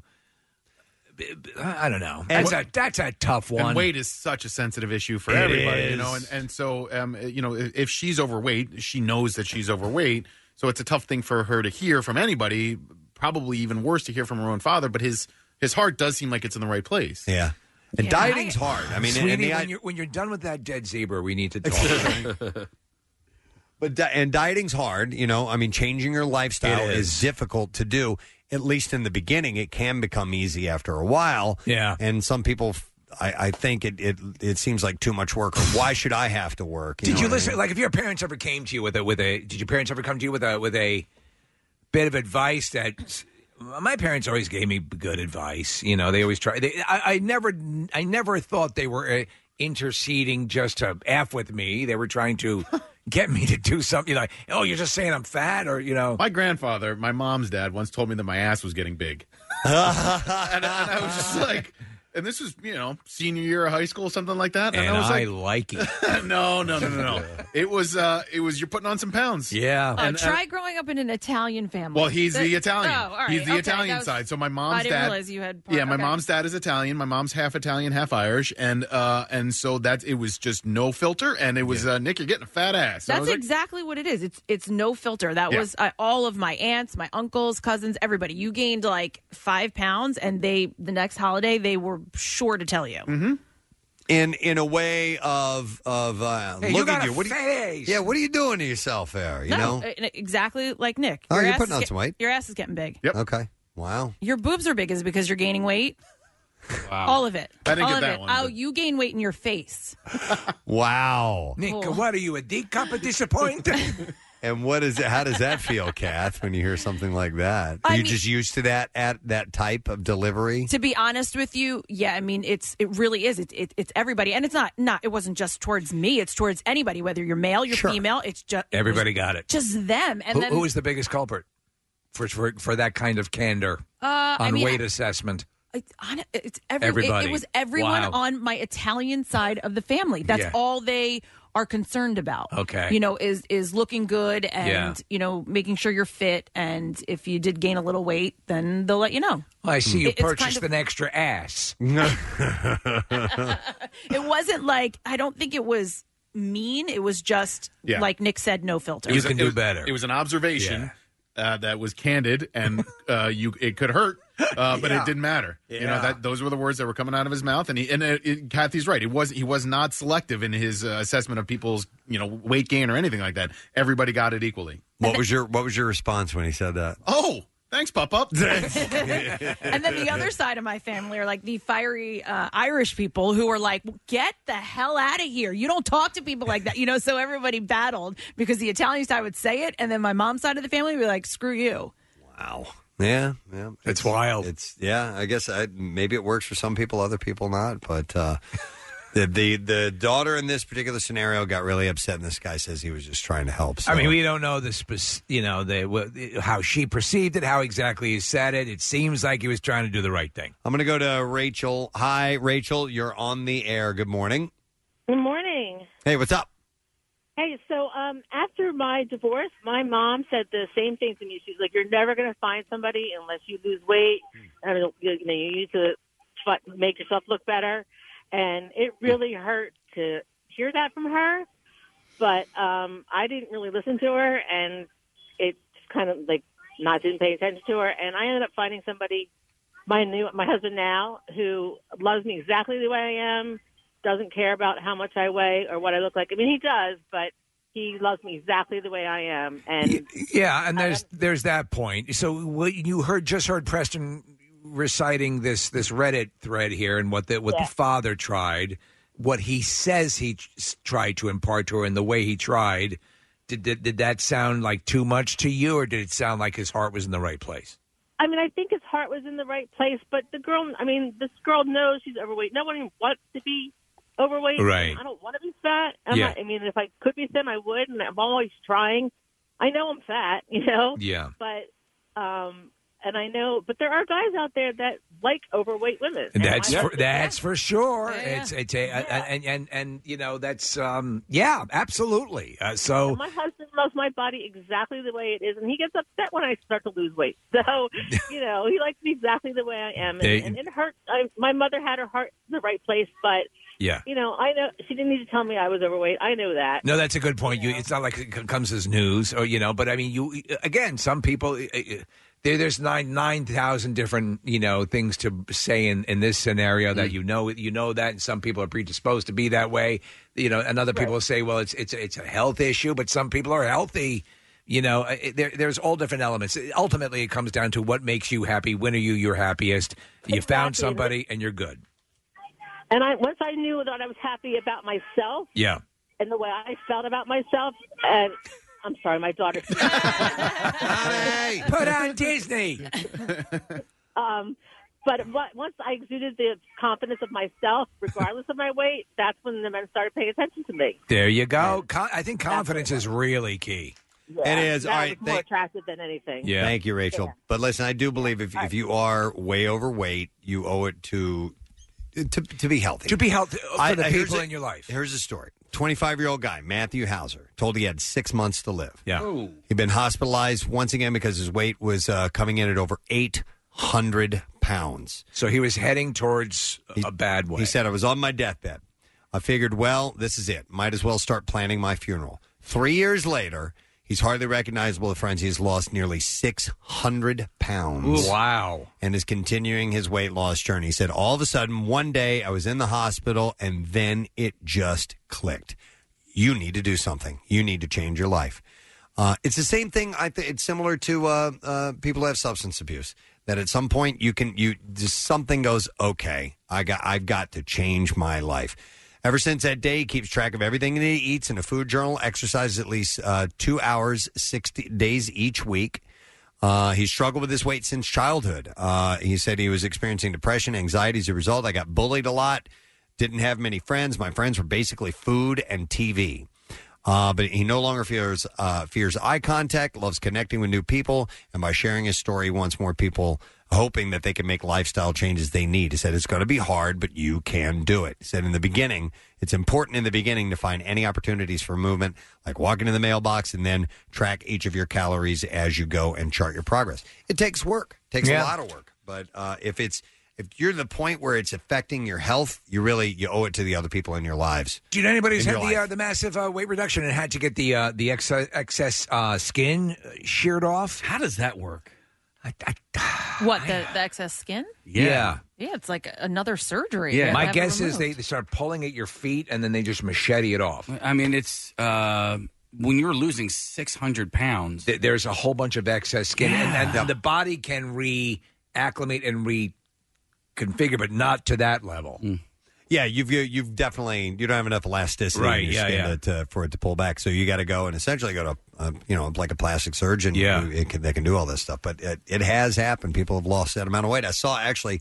I ran into a guy at the grocery store not that long ago who had told me that he lost like three four hundred pounds or something like that. Wow. Yeah, it was pretty wild, and he was going to eventually get the surgery done.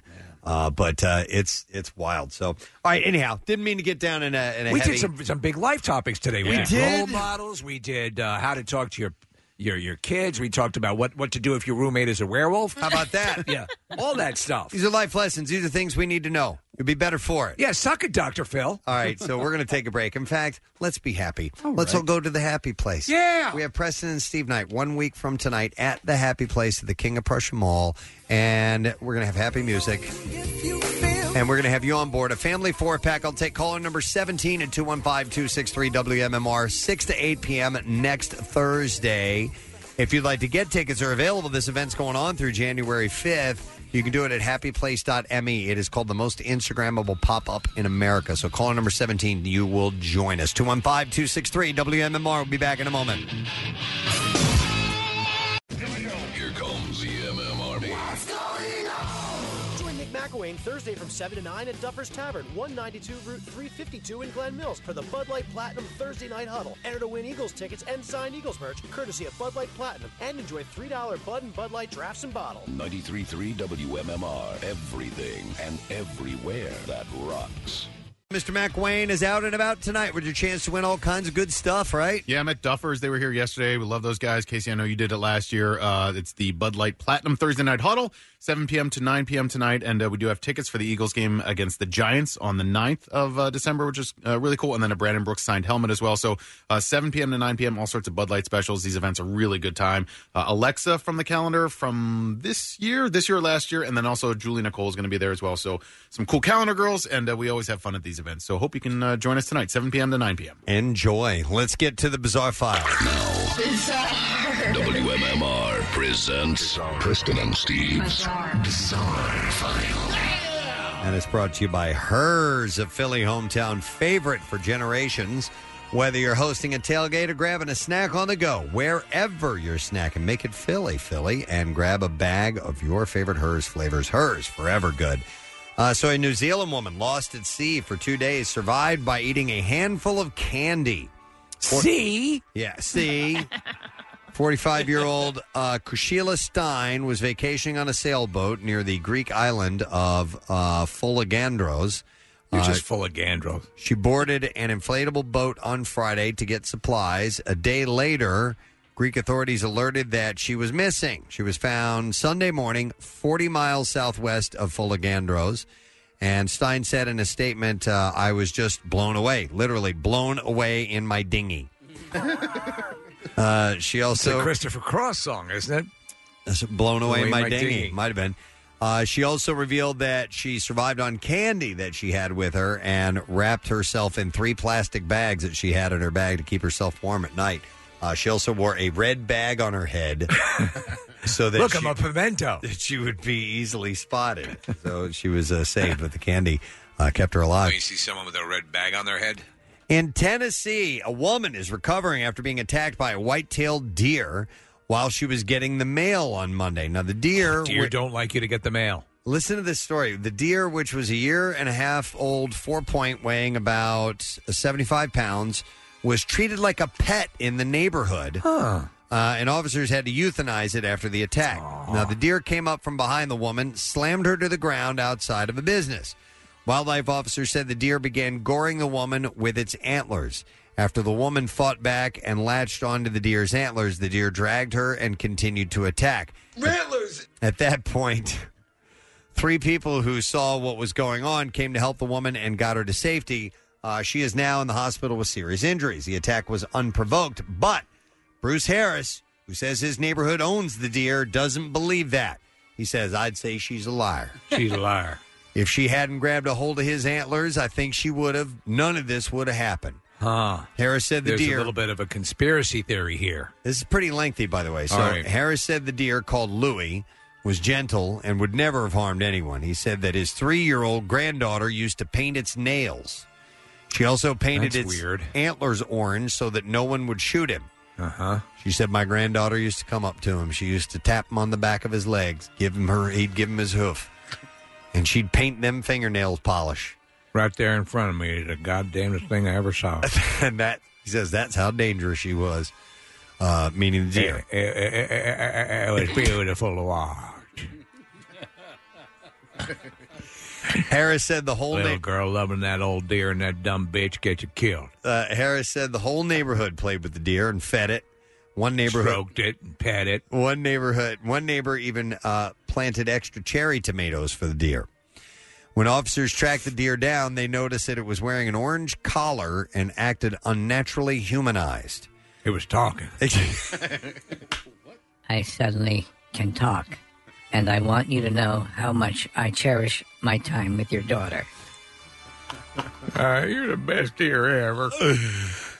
Harris said the collar was another deterrent to keep hunters from shooting the deer. He took Are exce- you wearing spats? He took exception on uh, to how wildlife officers treated the animal. Said I was out there when they came out and got him. Very dramatic. They acted like uh, they acted like they didn't care. You know. You know how they are when they come in not caring about the deer with their toes painted. Whenever they started to load him, instead of nicely, they grabbed him by the antlers. They just threw him in the truck. Harris said that he has no remorse for what happened to the woman. Said no, none whatsoever. Liar. He said, "Why should Liar. I?" He said, "Why should I? You grab a deer by the antlers. I don't care how tame it is." He thought she wanted to play. Oh, Just wanted to play. That's all. A criminal investigation is ongoing. It is not permitted in the state of Tennessee, by the way, to keep a white-tailed deer as a pet, Now, if you'll excuse me, I got to go back to my trailer and rub myself. except for zoos and authorized wildlife rehabilitators. So this guy was clearly emotionally connected to the deer. was very attached. And the other woman uh, was gored by it. That's correct, yeah. So we have a conflict here. We do. Well, the Catholic Church has launched an investigation into two missionary nuns who were discovered to be pregnant while working in Africa. Whoopsie. Despite their vows of chastity. The two women who What were- does chastity mean again? who reportedly belong to separate religious orders in Sicily, Italy, are both now facing pressure to quit the church after discovering that they were expecting children. One of the nuns, a mother superior, by the way, only realized she was pregnant when she visited the hospital complaining of stomach pains. Uh, both nuns are believed to be originally from Africa and were posted to their home continent as part of their charity missions. However, the scandal has caused consternation among the clergy. A Uh, church source in Rome said it appears that both women were back in their home nations and obviously had some form of sexual encounter. It's believed that uh, both nuns uh, now have returned to Italy to prepare for the births of their children. And then we'll do one more story. Let's go with this. A Louisiana man was arrested after stealing an electric powered shopping cart from Walmart to avoid getting a DUI. this happens a lot, actually. Bryce Kendall Williams was charged with felony unauthorized use of uh, a movable of of a movable after driving the motorized shopping cart over a half mile away from one bar to another. He was bar hopping in this That's thing. great. This Walmart cart. His mom said at twenty five hundred dollars. The deputy yeah, I responded just picked this up. responded to a bar in uh, Halma, Louisiana, around 12:30 a.m. after receiving a complaint about someone arriving to a bar in a shopping cart. Boy, oh boy, that looks like one of them there Walmart carts. When the deputy arrived, he found the shopping cart parked between two cars in the bar's parking lot. Oh, that's cool. Williams told the responding deputy that he was at a different bar and thought that if he drove his car, he could get charged with a DUI. Instead, Williams opted to steal the electric shopping cart, which is meant for disabled people, and drive it to a different bar. He was actually inside trying to buy a remote start for it. And there you go. That's what I have in the bizarre file for you at this point in time. We'll take a break. We'll come back. We'll test your knowledge on today's particular program. Have you been listening all morning? Well, we'll find out because we're going to ask a question from earlier in the show. See if you know the answer to that. We'll also get the trash and music news back in a moment. Listen to all the WMMR podcasts as well as a live stream on your Alexa enabled device. Just say, Alexa, open MMR. Back with more of the Preston and Steve Show podcast. Hopefully, your road is leading you somewhere today, or maybe you're just aimlessly driving. You guys ever do that? Ever get out? I do enjoy it, uh, uh, going out for a drive periodically. Yeah, my daughter and I have been doing that. That's Um, how I left my last family. a lot lately. We've just been getting in the car, listening to music, and going wherever the road takes us, and it's kind of fun. And I enjoy just kind of aimlessly driving. I've been finding some spots. You know, we've never been down that road before. Let's go down there and see what's down The there. road not taken. The road less traveled. Absolutely. Uh, all right, so it's four minutes after 10 o'clock. Going to ask a question of you about today's program, and we're going to give away, if for your correct answer, a pair of tickets as MMR rocks Sturgill Simpson, and this will be March 14th at the Met. And the question I have for you this morning is according to Casey, Marissa is like, what kind of drug for our show? 215 263 WMMR. According to Casey, Marissa is like, what kind of drug for our show? And you had to have heard it earlier this morning in order to get the prize. It's got to be correct, the correct answer. So let's see if you know. 215 263 WMMR call right now. We are going to do the trash while you're calling in. The trash business is a gold mine. 93.3 WMMR with Preston and Steve's Hollywood Trash. And it is brought to you by Worldwide Stereo's 40th anniversary mega sale. Three days and two locations. One crazy sale in store only November 8th, 9th, and 10th. At the Montgomeryville and Ardmore stores, biggest sale in 40 years. Details at worldwidestereo.com. What's going on, Steve? Well, Todd and Julie Chrisley of the reality show Chrisley Knows Best are asking the judge in their federal tax evasion case for permission to travel to the Cayman Islands for Thanksgiving. In fact, Todd Chrisley took it a step further, swearing in a personal letter to the judge that he would not run away with, quote, some muscle bound beach studs because he's not gay and is happily heterosexual and married and doesn't even think about muscular beach studs with big muscles. Mama June has all but gone totally off the radar. She faces multiple charges, including possession of narcotics. Friends and family are so concerned for Mama June that they are quietly celebrating. And finally, the flashy socks. This is amazing. The flashy socks Michael Jackson moonwalked in from the classic Motown anniversary special are expected to fetch $2 million at auction. Whoa. The socks are unique because of their intricate embroidery and also because they still smell of chloroform. That's your Hollywood trash. Two million. Wow. Yep. That's massive. Crazy. All right. See if somebody knows the answer to this question. According to Casey Marissa's like, what kind of drug to our show? 215 263 WMMR. It is John who we're going to try out. John, good morning. Good morning. All right, John, what kind of uh, drug is Marissa? Crack. Crack. Yep. You didn't know uh, what was your. uh, You didn't know you need. We, needed, We didn't know we needed her until we had her. until we had her, and there you go. We needed her. All right, John, hang on the line. We're going to get your information. We're going to give you a pair of tickets as MMR Rocks Sturgill Simpson, produced by the Bowery, presents a good looking tour March 14th at the Met. And uh, tickets are on sale Friday at 10 a.m. via sturgillsimpson.com. Complete details at WMMR.com. Now, Preston and Steve's Music News on 93.3 WMMR.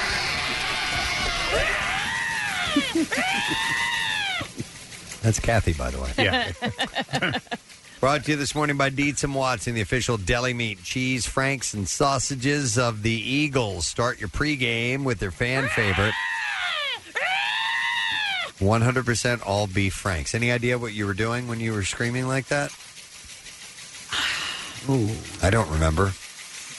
Are you trying to impersonate my hawk sound? I think Steve challenged It me had to something to do with yes, with birds. I know Yeah. it did have to do I with thought you were, birds. you were in trying to impress Richard Gere. no, I don't think that's what I was doing. I think really it's don't maybe remember. yeah of, of Nick's caw or whatever sound he did. We were supposed Right. to be like a peahen, and I think uh, that. I think that's you doing your version of that. By the way, that sound that you hear, there is a movie called the the the Giant Claw, and the creature, the large bird in that movie, makes a sound that's almost exactly like Kathy's bird call. Oh, really? If we can find that sound, you'll, you can compare and contrast. We're going to start with this. Stone Sour will release its first official live album. It's called Hello, You Bastards, live in Reno. Uh, December 13th is when that comes out. 16 of the band's most popular tracks captured at a single show, including Absolute Zero, Through Glass, Brother, Get Inside, and song number three, all recorded live on October 5th. 2018. It will be available on CD digitally and as a numbered 180 gram double vinyl package, uh, limited to just 2,500 copies. With Bastard! also includes a poster and backstage pass, guitar pick, autograph set list, and downloaded ca- and download card. Uh, guitarist Josh Rand said, "This is the Reno show in its entirety, just how it went down on October fifth, two thousand eighteen. We're extremely proud of the fact that it's one hundred percent live with absolutely no overdubs. It's not perfect, but neither are we. Huh. Yeah, yeah. Because sometimes they do edits on uh, uh, on live. They do, albums. and they'll put Or a they'll couple take of multiple shows, together. shows. Yeah.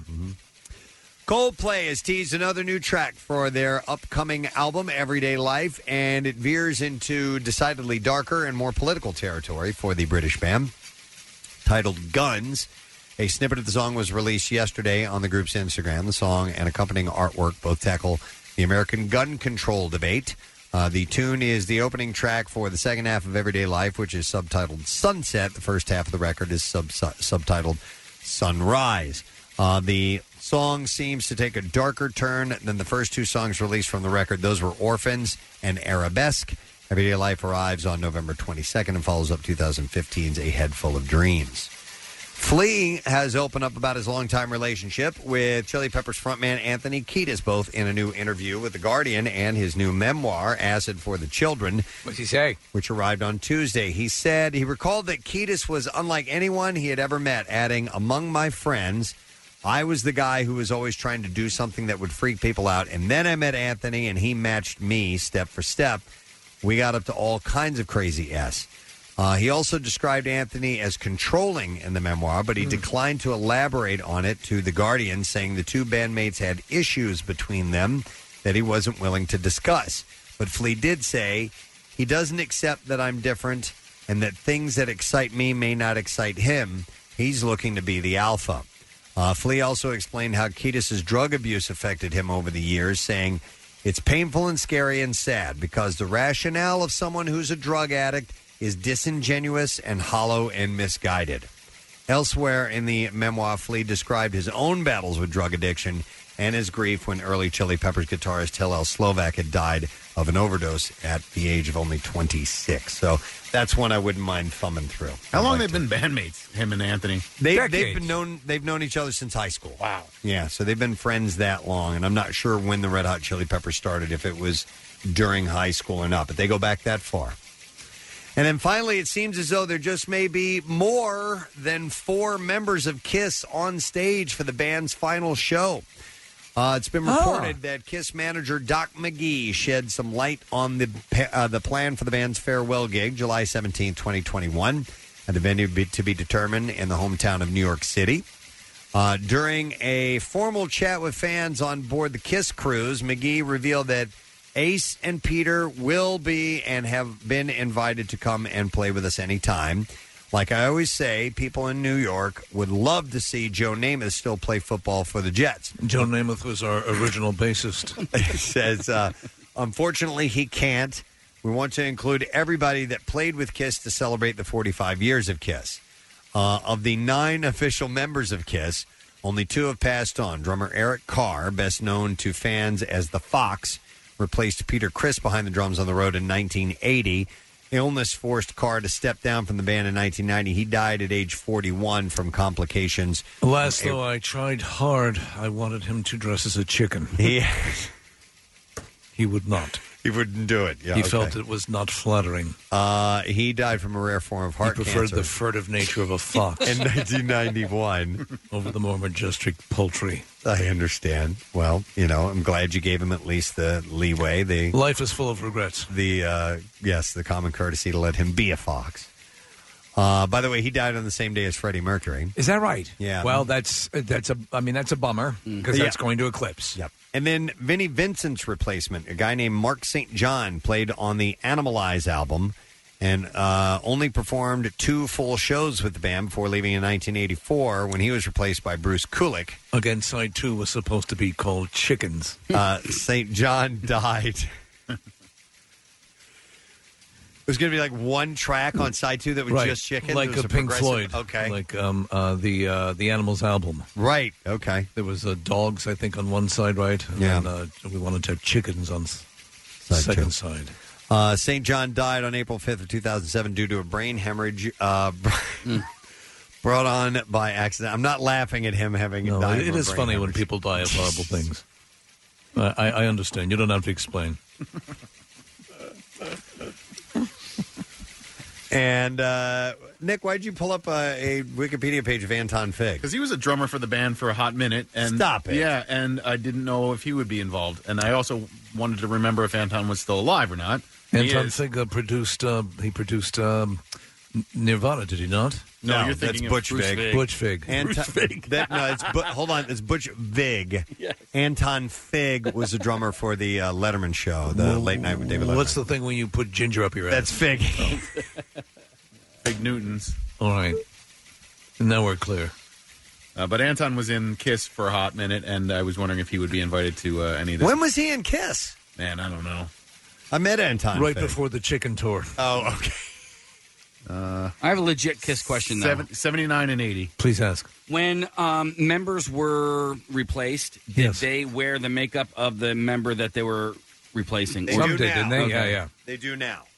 They didn't before because Eric Carr, he had a different. He was the fox. His- He was the his- fox. His uh, makeup was different. And Vinnie Vincent, I don't know what he. Oh, he had the onk. Remember we talked about that not that long. ago. Which was stupid. Yes. Onk onk. Saddlung onk onk. Silong Kung Kung. You're going to be Nell. what? In the band? That's right. All right. Star Child. And you're Nell. Yes. The toothless backwoods imbecile? yes. Regarding co-founders Ace Frehley, Peter Chris, and the band's second lead guitarist Vinnie Vincent McGee said, "We're still looking at where uh, what we're going to do on the final show of Kiss." And yes, they've all been talked to about it, so I can see us doing something. They need to. I, I mean, yeah. So this is the final again. This is not the final show ever of Kiss. This is the final show of their touring life on this scale. Correct? No, this is it, dude. This is the farewell gig. Really? Uh, July seventeenth, twenty twenty-one, and that's when they're going to be done. I don't buy it. touring anymore. So yeah, I think there's still a lot to do. Uh, so they said that, uh, yeah, we've spoken to those guys about it. It's very difficult, though, when people say, okay, you should bring up Ace and Peter. But I mean, how do you do that when you have two Catmen and two Spacemen? So we need a larger cat box. You say, okay, you don't wear makeup, you don't wear makeup, and you wear makeup. And then we go, well, that was my makeup. Who did I tell to wear makeup? And I don't know. So uh, they're working on it. And there you go. That- But everybody's going to be involved somehow or You're another. going to be a liger. And that, a liger? Probably my favorite animal. yeah. Anyhow, and that's all I have in music news for you. Let's take a break, shall Oh, we? Well, well, we have a couple of different things. We got the giant claw bird sound. Okay. And Oh. We have the origin of Kathy's bird call. Ooh. Which All one right. do you want to hear first? Uh, the- Origin. the origin, yes. Origin story, always. All right. There you go. One more time. Now that you got it. That's what it was. sound like a monster. Thank you. Very good. Actually, you sound like the annoying wife of that raven. Wow. Okay. And then we have the actual from what's the movie called? The Giant Claw, the classic. Giant Claw. Yeah, it's about a huge chicken. No. It's a uh, it's a '60s science fiction movie. It's horrible. Here we go.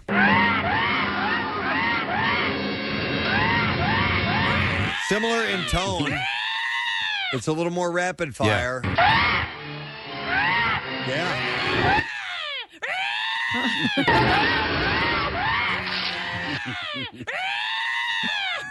We're looking at a clip of this. That's the stupidest thing I've ever seen. It's horrible. So they the and as the story goes, and this is the truth. This movie was made, and the, God. they had the actors. The script is actually pretty good, and they farmed the special effects out to a, a, a s- movie special effects house in Mexico. Yeah. And so the night of the premiere, Hmm. they'd never seen the effects of the movie. I, it, it literally looks like like they put a mop hand. You know, Yeah. uh, that's how bad the thing looks. And they were just, oh my god, what are we watching? It's funny. All right. All right, now let's take a break. Come back in a second. Get that letter today for the Word of the Week prize. We got two letters to go, so don't miss it. We'll be right back. The President Steve Show podcast. 93.3 WMMR. Everything that rocks. Starting to hit a brick wall. I'm getting tired, man. You're a little better today, but I feel, I uh, feel a smidge better than I did yesterday, but I'm still uh, physically pretty wiped out. I know I, we had our conference call last night, and I told you throughout the course of yesterday, I was encountering a number of people who commiserated with you and Marissa. Yeah, this sort of energy sucking. It's not a like a stomach virus or anything, but it's just a uh, it's just a co- it's a like a cold. Mine was sore throat and congestion, chest congestion, and then it just turned into just lethargy, just Yeah. you know, malaise, whatever, whatever that description is. You know, when you just feel Mhm. bad, you know, and that's what it was. So, but finally today, feeling a little bit better. But I went to bed at freaking seven forty-five Whoa. last Wow. night.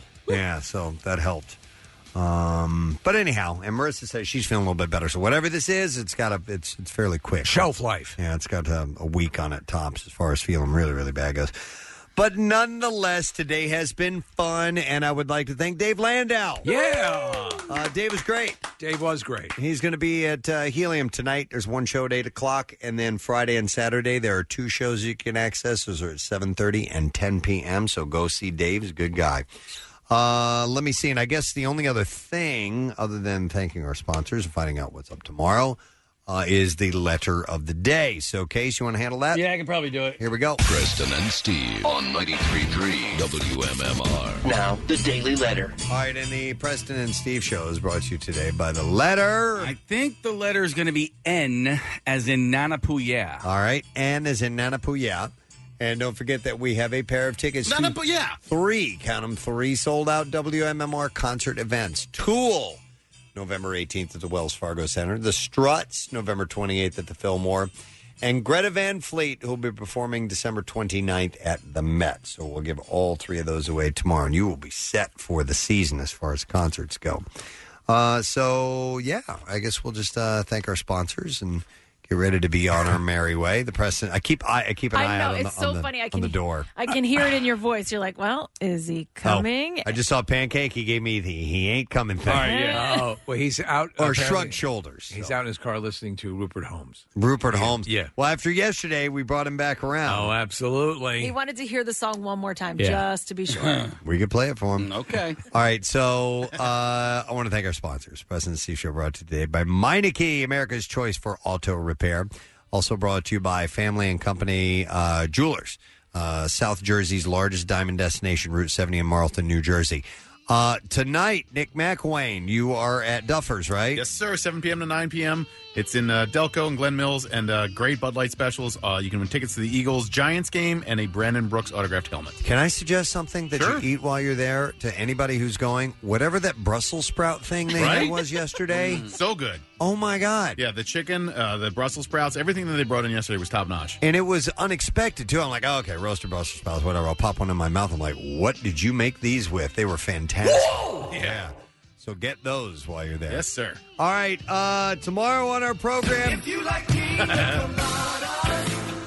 Mr. Kevin Smith will be in our studio. Love it, love it. The Kevin Smith conversations are awesome, so I'm very much looking forward to seeing him tomorrow. And uh, it's Friday, so we give away a Word of the Week prize and wrap up whatever we got, man. That's it. We are done.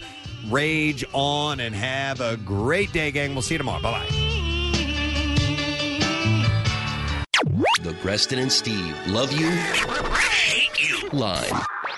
I can't comprehend why sometimes you look on your paycheck, at very- at the very bottom where they deduct from the taxes, sometimes they'll just say remainder. They don't tell you what it is.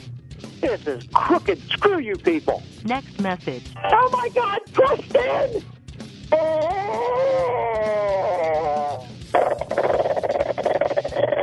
Next message. All right, you guys, guys, do me a favor. You got to tell Pierre to stop saying gymnasium. Just tell him the gym. You know how girls hate the word voiced? I hate gymnasium. The Preston and Steve love you, hate you line. Call 484 434 1333. MMR rocks. Brought to you by DellToyota.com and DellChevrolet.com. Jack, sell them for less.